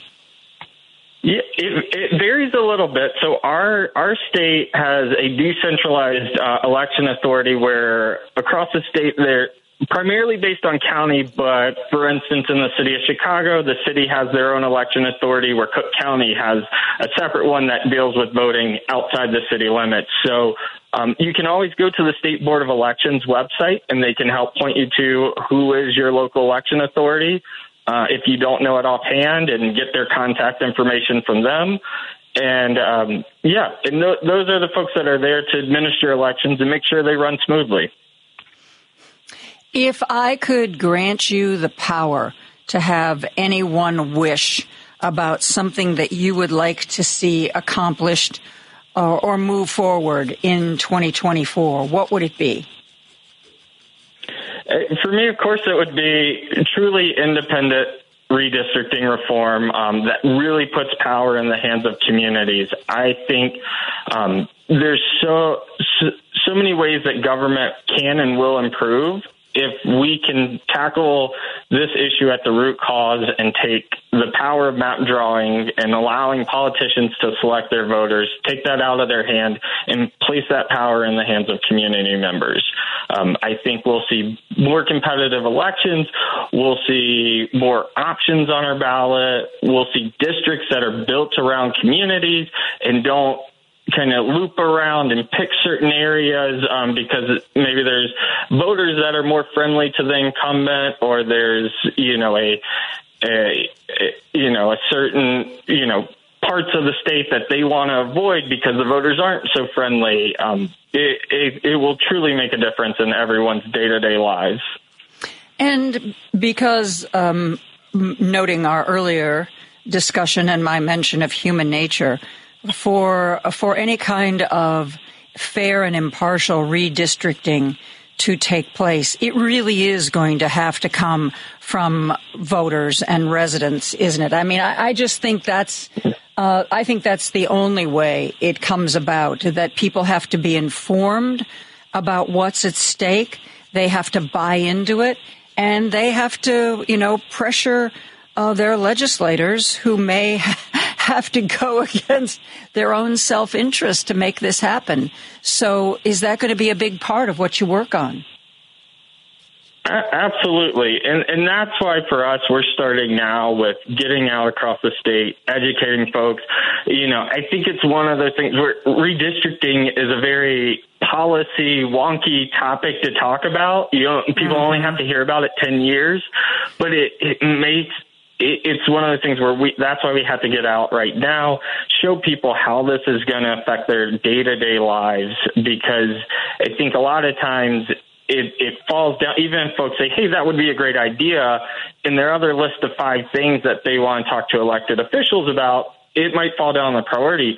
But if we all keep that issue as a priority, all the other things they care about will be much easier to get accomplished because they will have elected officials that have to answer them. And if they don't, they're no longer in districts where, where they hand selected who votes for them anymore. And, and voters will be more empowered to select people that truly represent their interests.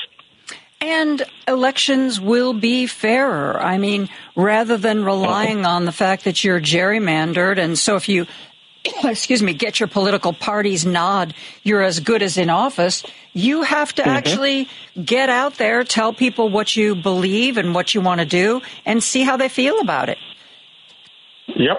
And we've seen this work in other states. Uh, California is a, a great example where voters uh, took to the ballot box and voted on an independent redistricting commission, and and they went through two cycles of it. And what you see is a commission that is reflective of the state, but also by leaps and bounds when they're doing these hearings are engaging with communities. There's such a stark contrast when you watch their process versus what state lawmakers did here, and they have maps up and they're explaining to people how lines are moving or why they're making certain decisions rather than you know when elected officials hold that process you go say your piece and they tell you thanks are coming and and that's the last you hear. You don't know what happens with the input you gave. And um so so that's something. And then also in other local jurisdictions uh, austin texas um, recently had success in moving to an independent redistricting process and and the the way that mapping works at the local there, level there is again stark contrast to what we saw in the city of Chicago where a lot of community members were boxed out or didn't have ability to participate in the redistricting process because hearings they they would publish a hearing two hours or maybe a day if you're lucky before it actually took place. And and there's no way for people that have busy lives jobs to go to, families to take care of, to participate in a process that isn't transparent and doesn't want them to be there. Yeah. Excellent. Well, I think that uh, Change Illinois and the Change Illinois Action Fund are in good hands, Ryan. And I also think you've got your work cut out for you here. but I thank well, thanks you. for having me. Oh, you're very welcome. And I, I thank you for joining us uh, to talk about this. And uh, say hello to Madeleine, uh, Madeleine Doubek, who is uh, sort of, I guess, semi retired now. Yes, she's staying on as a strategic advisor through the transition period, making sure that I, I get my feet under me um, as we I move into this role. But I will make sure to say hi for you. Thank you. Uh, Ryan Tolley, new executive director of Change Illinois. We are going to take a break for news and be back with more after this. Joan Esposito, live, local, and progressive. Quite frankly, I get most of my news from you. Joan Esposito. Y'all ready for this? On WCPT 820. We are joined by Bobby Kogan, who is the Senior Director of Field Budget Policy at the Center for American Progress. And a budget is a word that we didn't used to say every day, Bobby, but those, uh, those days have, are long in the past. How are you? Hey, I'm great, Joan. Thanks so much for having me on. So let's take a, a step back and look at the big budget right now. Um, what happened? Why did we have to get another short term funding bill?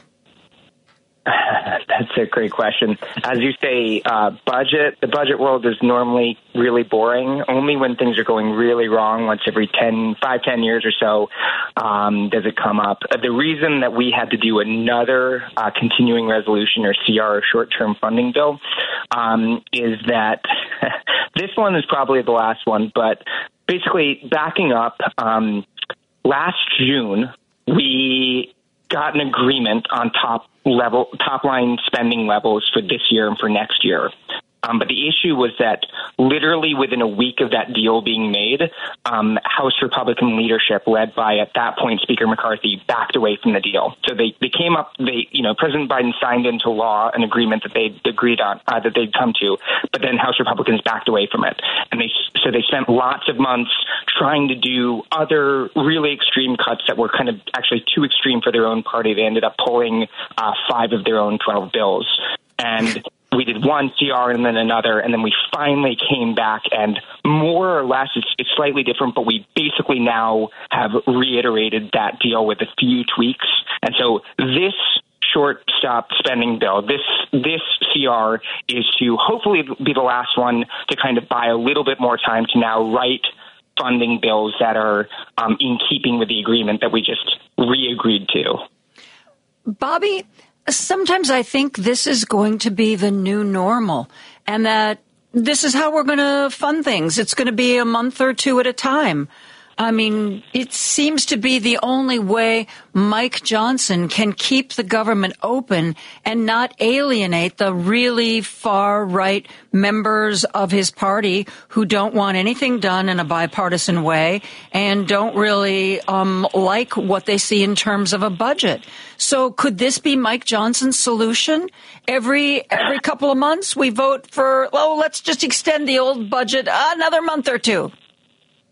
Yeah, so you're totally right. The central conflict this entire time has been um, that there's been a portion of House Republicans uh, who want to do really extreme stuff. And when I say really extreme, um, I'm going to sound like a crazy person, but I can show you where um, in their proposed laws um, this is right. So I, you know, I can anyone can go and look it up. They called for like an 80% cut to the major edu- uh, federal education benefits we do. This is K through 12 education where we kind of help poor school districts um, hire teachers and, and, keep their school like their schools literally um, intact. An 80% cut to that, a 59% cut to like the part of the budget that makes sure our drinking water is safe. Cuts to the agency that runs Social Security to make sure the checks go out on time and everything. Um, cuts uh, like uh, biomedical research, cancer and stroke research, that sort of stuff. So uh, the issue, the fundamental fundamental issue is that a portion of the House Republicans wanted that or else a shutdown. Um, and so, and because the House Republican majority was is so razor thin, that meant that you either needed bipartisan support for relatively normal bills or a shutdown, and that's been the central conflict. And as you say, um, you know, first it was Speaker McCarthy, now it's Speaker Johnson. Uh, they, you know, they don't want to lose their job. They don't want to annoy that part of their that part of their caucus. And so, uh, right now it's been it's been short term to short term to short term.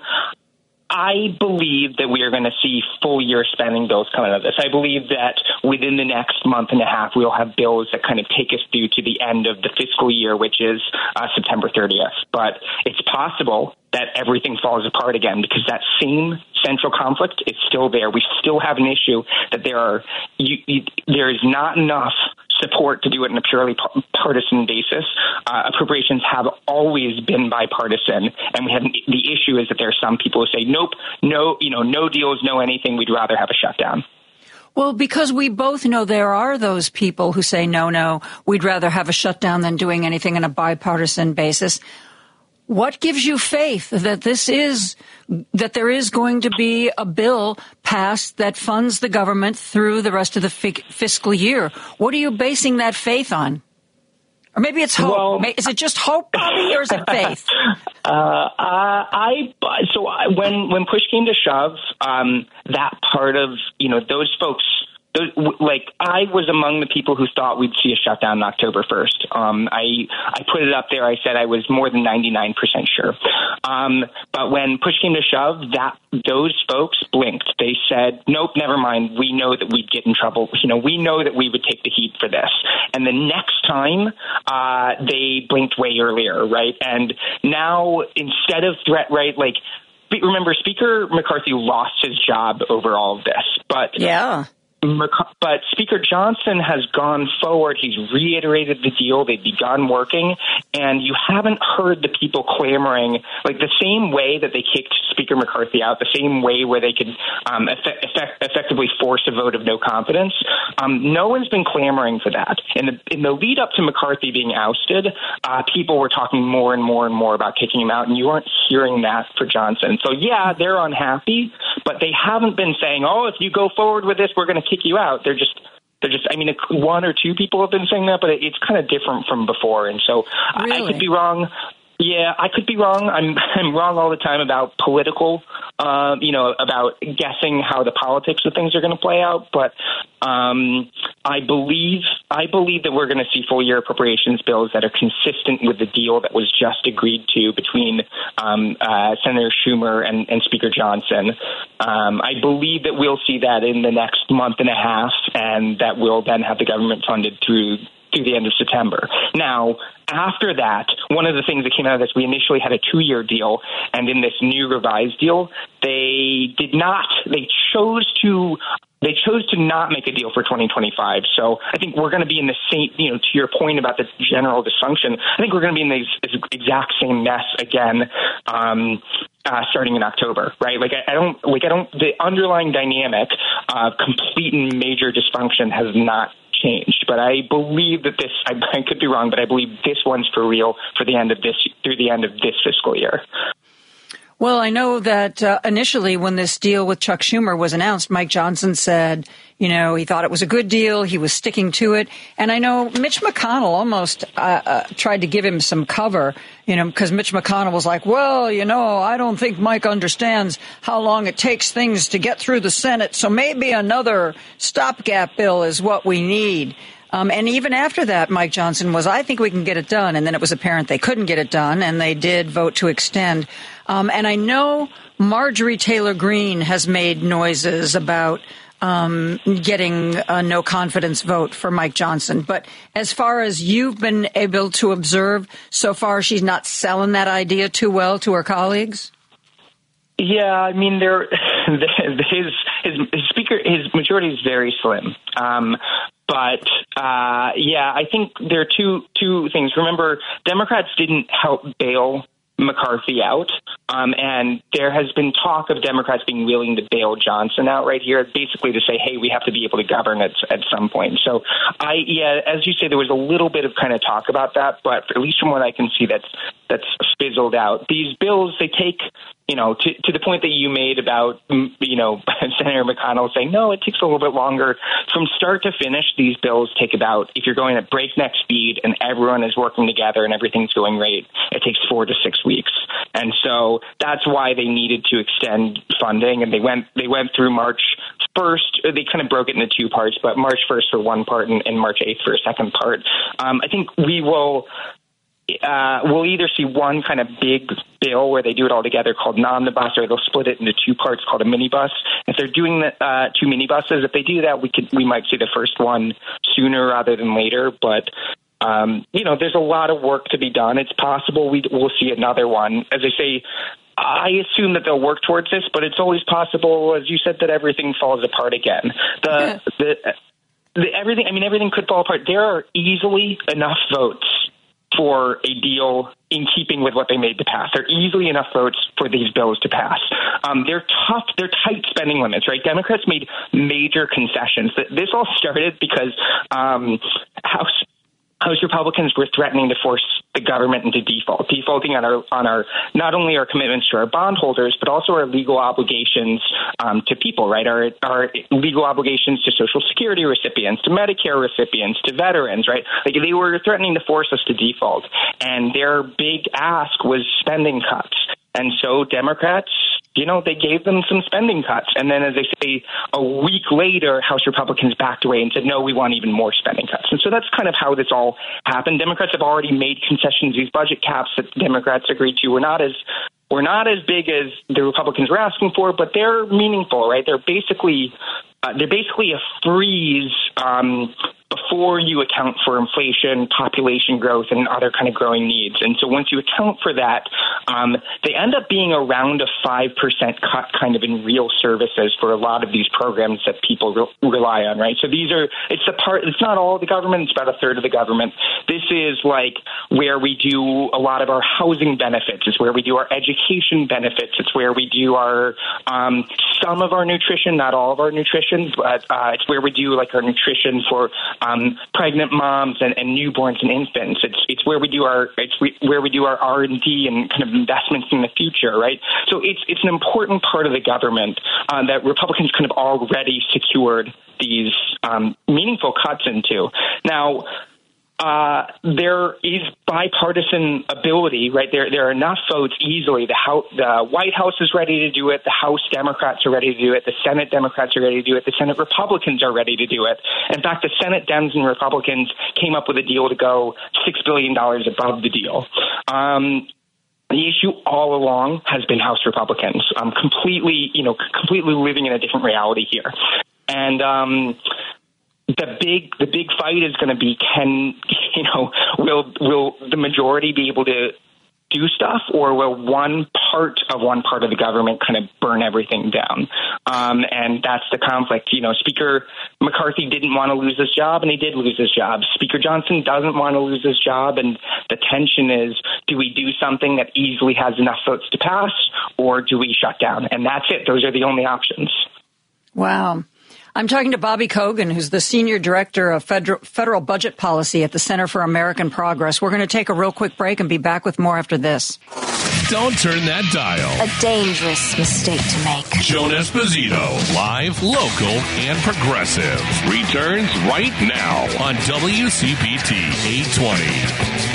I'm talking budget and what we can expect and whether or not the federal government is going to actually pass a budget or just decide to shut down with Bobby Kogan, Senior Director of Federal Budget Policy at the Center for American Progress.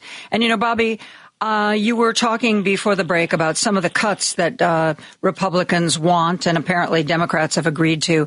And it's always interesting to me. The Republicans are always like, "Oh, the budget's too big. We got to cut. We've got to cut." But Bobby, they never suggest uh, cutting anything out of that trillion dollar tax break that the ultra wealthy got. They they would rather cut services to pregnant women, and they'd rather cut services uh, to preschool kids than they would um, cut taxes to the zero zero point one zero zero percent. Um, I don't know. I know there's nothing you can do about that, Bobby, but it never fails to impress me when I when I read about what the specifics of the tax cuts are. It's like um, there should be no social programs for anybody at any time, even though you know, the joke is if you want to be in the C suite, you have to be pale, male, and Yale. I mean, they don't even appreciate the fact that, um, it is not that they got where they are because of their brilliance. It's because they had a leg up. They were white. They were wealthy. They, you know, they got into a, a, good school. They knew their families knew the right people. And it's somehow this idea that if you're poor, that it's you're poor because it's your fault. And I know, Bobby, this is not what we signed on to talk about today, but it just drives me nuts. I mean, that's it's absolutely right. I mean, the the, the point of the point of the federal government is to make sure that we're safe and to make sure that people are able to thrive. The budget is a statement of prior- priorities, and the purpose of this is to help um, lessen some of the unfairness in society to make sure that people are able to have good, meaningful, and fulfilling lives. Um, the government lifts tens of millions of people out of poverty every year, but it still leaves tens of millions of poverty, uh, people in poverty every year, and that's a you know it's a it's a major it's a disgrace to the country as rich um, as we are, uh, can still leave so many people suffering. Now, to your point that you made about um, about somehow there always being people always focusing on cutting services, but there's never any focus on uh, what about undoing some of the tax breaks. I'd say it's even worse. So the ma- the first and biggest priority all year long for Republicans has been going after. Um, uh, so in in the Inflation Reduction Act. Um, we gave $80 billion to the IRS, which primarily was about going after wealthy tax cheats, right? So it was only focusing on people who make above 400K in profitable corporations. And it's about making sure they pay the taxes that they currently legally already owe, right? So when you go and you pay your taxes, right, we're in tax season right now, you want to try to make sure that you're doing it right. There are a whole host of people who either who basically are deliberately cheating on their taxes. And we gave $80 billion to make, basically go after rich people who are cheating on their taxes. And getting rid of that money um, has been the biggest priority of Republicans mm-hmm. all year long. The first bill that they introduced this Congress when they retook the House, the first bill they introduced was would pull that all back, right? And in I told you that they they they came up with this this you know they came to this agreement back in June and then they kind of reiterated the agreement. The biggest thing, the most important thing that Republicans fought for and got in this New Deal was extra cuts to this IRS to to that kind of IRS funding that's just making sure that people pay the taxes they already owe. Mm. Um, just rich people, right? So they're going to cut of that eighty billion dollars, twenty billion of it just to help rich people cheat on the taxes that they already legally owe, right? So this and this, of course, loses money, right? If you don't go after rich tax cheats and you don't take in, um, you don't actually yeah. take in the revenue that they're supposed to pay. So by cutting this, it actually is increasing the deficit. It's it's not about deficits, right? Like this this action is a deficit increaser. It's not about small government or deficits. It's just about letting rich people cheat on the taxes they already owe, even before you get to giving them more tax cheats, uh, more tax breaks. Hmm. And I want to talk about um, one of the other um, funding areas. There was. Uh, I know Mitch McConnell is a big supporter of funding for Ukraine. At first, there was going to be a bundle Israel, Taiwan, Ukraine. And then Mike Johnson said, no, we're going to split them all apart. Then all of a sudden it was like, no, we're not going to vote for any of that unless there is, um, a border reform money in that same package. Now they've heard from um, the presumptive nominee Donald Trump that he doesn't want anything passed on the border because he doesn't want Joe Biden to look like he's doing anything. So take the border stuff back out again. So where does that leave us? Do you think there will be um, one funding bill for Ukraine and the Indo Pacific region and Israel? Are we going to do these things piecemeal? Is it going to not happen at all? Do you have any feel for that? Yeah, I would say that one's a big unknown. Um, so there are three kind of big things moving right now in Congress. There's fund, you know, funding this this this part of the budget that's called the discretionary part of the budget, which is about a third of the budget, right? So that's what we've been talking about all day. There's also this supp- uh, border slash international supplemental, and then there's a third thing. There's a kind of a tax deal where it would, um, uh, in in in the spirit of bipartisan compromise, it would give tax cuts to corporations, but also to poor families with kids, right? So the Democrats wanted um, tax cuts for uh, giving if you if you're poor and you have a kid, it would help you out. Um, and the Republicans said, well, if you want to do that, then we want to give tax cuts to corporations. And so that those three things are are sort of all in motion, and they um, those latter two kind of are in the who knows what's going to happen category. Are they going to happen? If they are happen, do they put? Do they go separately? Do parts of it get broken off? Do they get put as all you know all together? Who knows?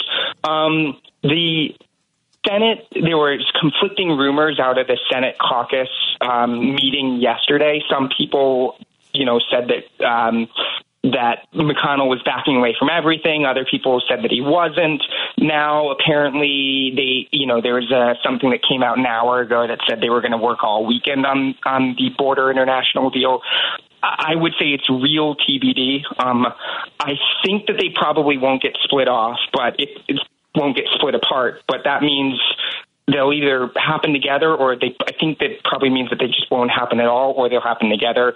The House has made clear, right, there's the Senate has its own problem, but the House has made clear this whole time they keep moving the goalposts. First they said we you know, we want lots of immigration uh, changes and then they said they wanted it to be bigger and more like what they had initially asked for, which is a really nasty anti-immigration bill, and they said they wanted all of that. And then the Senate kind of was giving them more and more, and then the, and the House backed away and said, "Nope, that's not good enough. Nothing's going to be good enough. And we don't want that at all." And so, even if the Senate can get it over the, you know, get, even if the Senate can pass it, then there's the question of whether the House would take it at all. And as I said, I think the I think the more kind of extreme people in the House uh, the more extreme House Republicans, as I say, I think they're going to basically give Johnson, you know, they'll they'll mumble, they'll grumble, but I don't think they're going to make Johnson lose his job over just funding the government. But if Johnson then says, okay, and I'm attaching the international stuff, then maybe they kick him out. And that's another reason why that might not happen is maybe the internal politics allow funding of the government, but maybe they don't allow any international support or anything like that. So I, as I say, I said in the beginning, I'm bad about, I'm bad at predicting political outcomes. I'm good at policy. I'm bad at uh, predicting political outcomes. Um, my my feeling for a long time has been that uh, that the international border thing probably won't happen, but you know that remains to be seen. Wow, Bobby Kogan is the only person I know who has the gift of making budget talk fascinating and riveting. And Bobby, I love talking to you. Thank you so much for joining us today. Joan, the pleasure was all mine. Thank you so much for having me on. You are very welcome. Bobby Kogan is the Senior Director of Federal Budget Policy at the Center for American Progress. We're going to take a break and be back with more after this. Joan Esposito, live, local, and progressive on WCPT 820. There has been not only a lot of talk, but there's been a lot of things going on about immigration, particularly when it comes to Texas. You can remember when the Texas Attorney General refused to allow border agents to access some of the areas where they had traditionally stored overflow migrants. There was a Supreme Court ruling supporting the Department of Justice in their moves to say bring the razor wire down that the state of Texas had put up. The state of Texas responded to that Supreme Court ruling by adding more razor wire to the the to the border. Uh, was trying to prevent uh, migrants from crossing in certain places.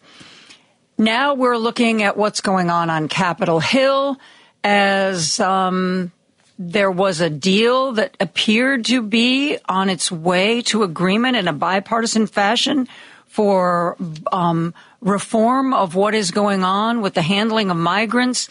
Now it appears um, because President Bi- or President Biden, because President Trump, former President Trump, doesn't want any resolution on this issue. Uh, Senate Republicans are now saying, "Yeah, it's probably off the table." It is, it is a picture that is changing on a daily basis. To help us make some kind of sense of it, we asked Kate Lincoln Goldfinch Goldfinch if she would come back and join us again. She is, of course, a Texas immigration attorney. She has her own firm, Lincoln Goldfinch, and uh, she is a clear and understandable voice on all of this confusion. Kate, thank you for joining us again. Hi, Joan. How you doing? It's good to be back. I'm doing pretty well. So, um, where do things? Let's let's just talk about some of the practicalities. Um, the area that um, Ken Paxton refused to let uh, border control agents into, where does that stand right now? So that area is Shelby Park, which is a park in Eagle Pass. And the latest on that, there haven't been any court orders because that was, you know, recent enough that there's no, you know, lawsuits or, or orders on that. But the the issue is there's it's a park. I'm, I'm forgetting about how many miles it, it covers in Eagle Pass. But the one you know one of the things that made headlines was that there was a a woman, a mother, and her two children who drowned in that section of the park, and Border Patrol agents were prohibited from accessing the area um, by state law enforcement agents. And the Biden administration, you know, did his public statement about it, and Ken Paxton responded, and the two sides are saying different things. The state of Texas is saying, well, the migrants are already dead by the time you were trying to get gain access. But in any event, this is just, you know, uh, just an example of the way that the state is coming in and not collaborating, not cooperating with the federal authorities along the border, and it's just creating these humanitarian issues and problems. And it, frankly, it's making the whole border less stable. Let's talk about the issue with the razor wire. The Supreme Court gave the Department of Justice. Um, the controlling hand here. And then on CNN the very next day, I see I don't know whether it was National Guard, I don't know who it was, but I see people from the state of Texas putting up more razor wire. Where does that stand? Yeah, I mean, it's just more of the same. So there's this, you know, another section of 30 miles of razor wire. I've been down to Eagle Pass. I've seen it. And so it's a, you know, along the, the banks of the river, there's these shipping containers with just razor wire placed along the top of them and uh, the lawsuit, I'm trying to remember who initiated the lawsuit. Um, I think it was the state of Texas because Border Patrol was taking down the wire. And so it was initiated by the state of Texas. The Fifth Circuit Court of Appeals sided with the state saying that, you know, Border Patrol cannot remove the razor wire. And that injunction went up to the Supreme Court. And the Supreme Court, in a 5 4 decision, just a one page decision without a lot of words, because it's just an emergency injunction, um, they sided with the Biden administration, which is good. And they said, you know, this, well, I, won't say what they said because we don't really know the thinking behind it, but but essentially it's the supremacy clause of the Constitution, which says that you know, border enforcement is a federal jurisdictional issue, and that's what the Supreme Court held, even this conservative Supreme Court. Now, it was only a 5 4 decision on something that should have been crystal clear, slam dunk. Um, so it's a little concerning that it wasn't you know, um, I don't know, mm-hmm. a different a different split, let's say, but uh, it is an indication, somewhat, of the way that the court would hold, you know, in the bigger question as these cases make their way up over whether Texas can, you know, get in the way, keep out um, federal authorities along along the border. I've talked to some people who are following this story who say that it appears to them that what Greg Abbott is trying to bring about is some kind of a confrontation. And I'm not talking about a confrontation in court. I'm talking about an actual confrontation where uh, there are guns brought to bear, an armed confrontation. And the person I talked to said that they thought the Biden administration was smart enough to see that and would avoid it and could avoid it by continuing to go to court. And in a worst case scenario, uh, could federalize the Texas National Guard and put them under federal control. What do you think about all that? Where, where do you land opinion wise on all that? I mean, would not just be the most tragic? I mean, it's just, it's so frustrating to think about uh, what the state of Texas is doing and what Greg Abbott is doing for really, frankly, at the end of the day, attention for political attention. There's one person really who gains from all of this all of these stunts along the border. Um, the reality is that the border is not porous. Biden does not have open borders. In fact, Biden has deported way more immigrants than any other president in history, and on a monthly basis, deports three and a half times the amount of immigrants that Trump did. Um, but there's this narrative out there that there that the borders are open, um, but you know, and that narrative is encouraged by people like Greg Abbott, and so he does these takes these actions that get in the way. Not, they they you know hurt people and people are dying, and that that is a humanitarian angle that many of us care about. Um, but the people who don't care about the humanitarian angle and who are more concerned with border safety, I hope should also recognize that when we have two jurisdictions battling at the border for control, that makes the border less safe, less stable, less secure. And so Greg Abbott is spending, you know, billions of dollars of Texas taxpayer money for nothing. Um, for harming all of us, uh, because he's he's gaining politically from this, and that I think is what we all need to realize. You know, even oh, 24 hours ago, I was reading about you know, um, border reform and how, you know, the Democrats and the Republicans appeared to be on track to a bipartisan bill to, um, in some ways, reform the situation. And then, you know, and this is coming from many different sources, so I tend to believe it. Donald Trump got on the horn with some Republican senators and let them know that he did not want any kind of bill passed that would uh, that it would al- that would alter the situation because he thinks it is a good issue with which to attack Joe Biden. And if something is voted on, it might look like Joe Biden, you know, is doing something that he'd had a victory. So if indeed all that is true, it would appear that there would be no kind of reform uh, until after the 2024 election. Do you think that's? Do you think that reporting is accurate? And what do you think about it? Sure, and I think it's the same. It's the same behavior that we see from Abbott. They don't. They don't really want things to calm down and get better at the border. I was down there a few weeks ago. It was when, you know, there was a lot of reports coming about the migrant surge, you know, and and I am four hours away, so I decided to just drive down and see what what are they talking about? What how did all of a sudden, you know, ten thousand migrants just collectively decide to cross the border all at once? They're not that organized. These people are desperate and they're homeless. And so, what is going on down there? So I drove down there, and there was, sure enough, there were hundreds of migrants being kept in this field, but the field was right there was a parking lot you know and they were guiding us at oh are you media? Are you press? Come over here and park over here. And here's a place where you can set up all your cameras that happen to be you know on the top of the hill overlooking this group of migrants. Meanwhile border patrol is carrying a podium out for a congressman to come and make a press conference. And while he's speaking he's talking about you know drug trafficking and all the stuff that they spew as if these you know asylum seekers are drug traffickers Meanwhile, these people, I mean, I counted four people during the press conference being carried out having fainted, being carried out by Border Patrol officers, like four people carrying their hands and feet because they've lost consciousness because they don't have the basic necessities of life. And yet, we're accusing them of, of trafficking drugs. They don't even have water.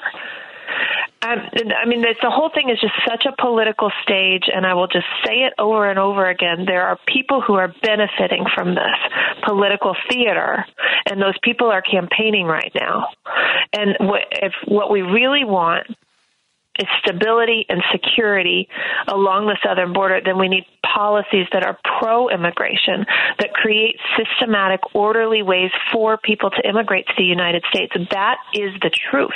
That is the bottom line. And until Congress and our leaders can get together and be honest with us about the need for immigration, the benefit of immigration, and pass reforms that reflect the needs of our economy, we're going to continue to see nonsense like this at the border, and it's maddening because they're they're they're out there claiming that we're all in danger because of what's happening, but they're the ones who are putting us in danger, um, and and it's so easy, I think, for people to to listen to what they say and to be afraid. It's such a such a hot, you know, trigger like button that they can push so easily to make people feel afraid, and it's not based in reality. Well, that's what we're seeing um, on a lot of issues that Republicans um, are, want issues where they can make people either angry or afraid because they yeah. think that that's what really inspires their voters to get out and support them. And Um, I want to talk to you more about this, Kate. We need to take a break right now. I'm talking to Kate Lincoln Goldfish. Finch, sorry, immigration attorney and owner and CEO of Lincoln Goldfinch Law. We'll be right back after this. Joan Esposito, live, local, and progressive. The reason that I listen to you from the infamous other side, you will call a spade a spade, and if it's indefensible, you will not defend it. And you know what? I can respect that. On WCPT 820. I am joined by Kate Lincoln Goldfinch, who's an immigration attorney based in Texas. She's the owner and CEO of Lincoln Goldfinch Law. She is uh, somebody who is living through this situation in in Texas. Kate, what is what is it like for you to be in Texas and work in this area that is just so political and so controversial? Does it take a toll on you? I'm laughing because my my dad he lives in Massachusetts and he he was he gets all riled when he sees my videos and the comments on them because I do a lot of videos about this stuff and the comments can just, will just sort of blow your mind. I mean, for example, um, recently uh, Greg Abbott said in a recorded interview that the only reason the state isn't just shooting migrants is because they would be charged with murder by the Biden administration. I mean, he just, you know, said those words out loud in a recording. And I did a video about this, and the comments from people I mean, I think they're all over, but mostly in Texas. I mean, people were saying things like, "Well, you should just, you know, put landmines. We should just put landmines." I mean, just like hundreds of people fully in support of the murder of these people. These people who, you know, who it's they're they're so amazing. If you, if you get a chance to talk to migrants who, you know, have had something happen in their home country in Venezuela and they've lost everything and they've figured out a way to make it all the way to our border just so that they can protect themselves or give their kids a better future.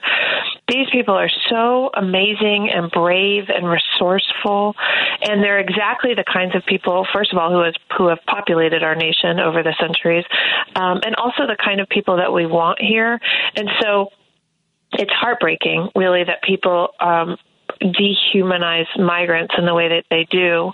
And yeah, it is it is tough being in Texas um, and and having this political issue. I mean, I don't care what people say to me, but I get very upset on behalf of my clients about the things that people say. And you know, as we go into another election year, here we go again. You know, we we worked through the Trump administration, and I was front and center. You know, for the family separations, I represented mm. moms that entire summer who had had their children ripped out of their arms. You know, and I've worked with kids who have come across the border alone, and people who have been detained and facing the possibility of another four years of that um, is really, really gut wrenching. And I can tell you, my clients are terrified. Um, the, the immigrant population in the state of Texas is absolutely terrified right now because of the election, but also we have a new law here, Senate Bill 4, that authorizes law enforcement agents to arrest people for entering the country illegally, and that goes into effect on March 6th. So it's um that's the new state law that that Abbott had them pass to try to wrest control from the federal government, correct? It is, and he definitely had them. You know, the legislature finally got it through in the fourth special session, and I was there at the Capitol for the committee hearings. I testified a couple of times, and we were, you know, our community was bringing up really valid constitutional errors within this law. You know, but this this is a problem. This is a problem. This is a problem. And they just didn't care. They just passed the whole thing right through.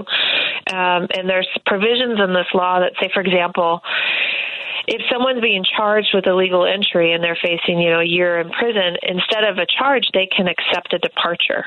Right. And so, but if they don't leave, if they accept the departure and they don't leave, there's a crime that is created in this law that carries a 20 year jail sentence for not leaving the country. Um, just incredibly like draconian stuff within this law, and it's you know it's being litigated. I'm sure there are portions of it that will be enjoined, but probably some of it will go forward.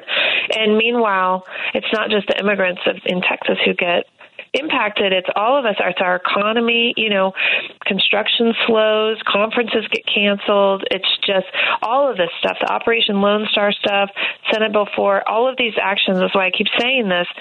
These actions that Abbott is taking do not help Texans. They hurt us. Um, but he benefits from all of this. Is the situation in Texas? I mean, we know that we've got this um, this um, migration of people from Venezuela. Is the situation, I mean, is Texas overwhelmed? How much of this is political theater and how much is it that there are just so many people uh, trying to get into this country and using Texas as their doorway that there really is concern that, that there needs to be something done? Yeah, I mean, I think um, it's mostly political theater, and the numbers are, are elevated right now. But but numbers ebb and flow, and that these things occur due to seasonality, due to political unrest in particular countries, due to global warming. But primarily, the problem for us is that we have had unclear policies at the border now for going on four years. So, up until March of 2020, for 20 years, we had a system in place for asylum seekers to present themselves at the border, and they they got detained temporarily, and they'd be screened for asylum, and if they didn't qualify, they would be deported. And it wasn't a perfect system, but it functioned, and we'd have normal ebbs and flows. But then we shut the border down completely for three years. So for well now almost four years, asylum seekers just can't come and apply for asylum the way that they had for, you know, we've had this law in place for 70 years.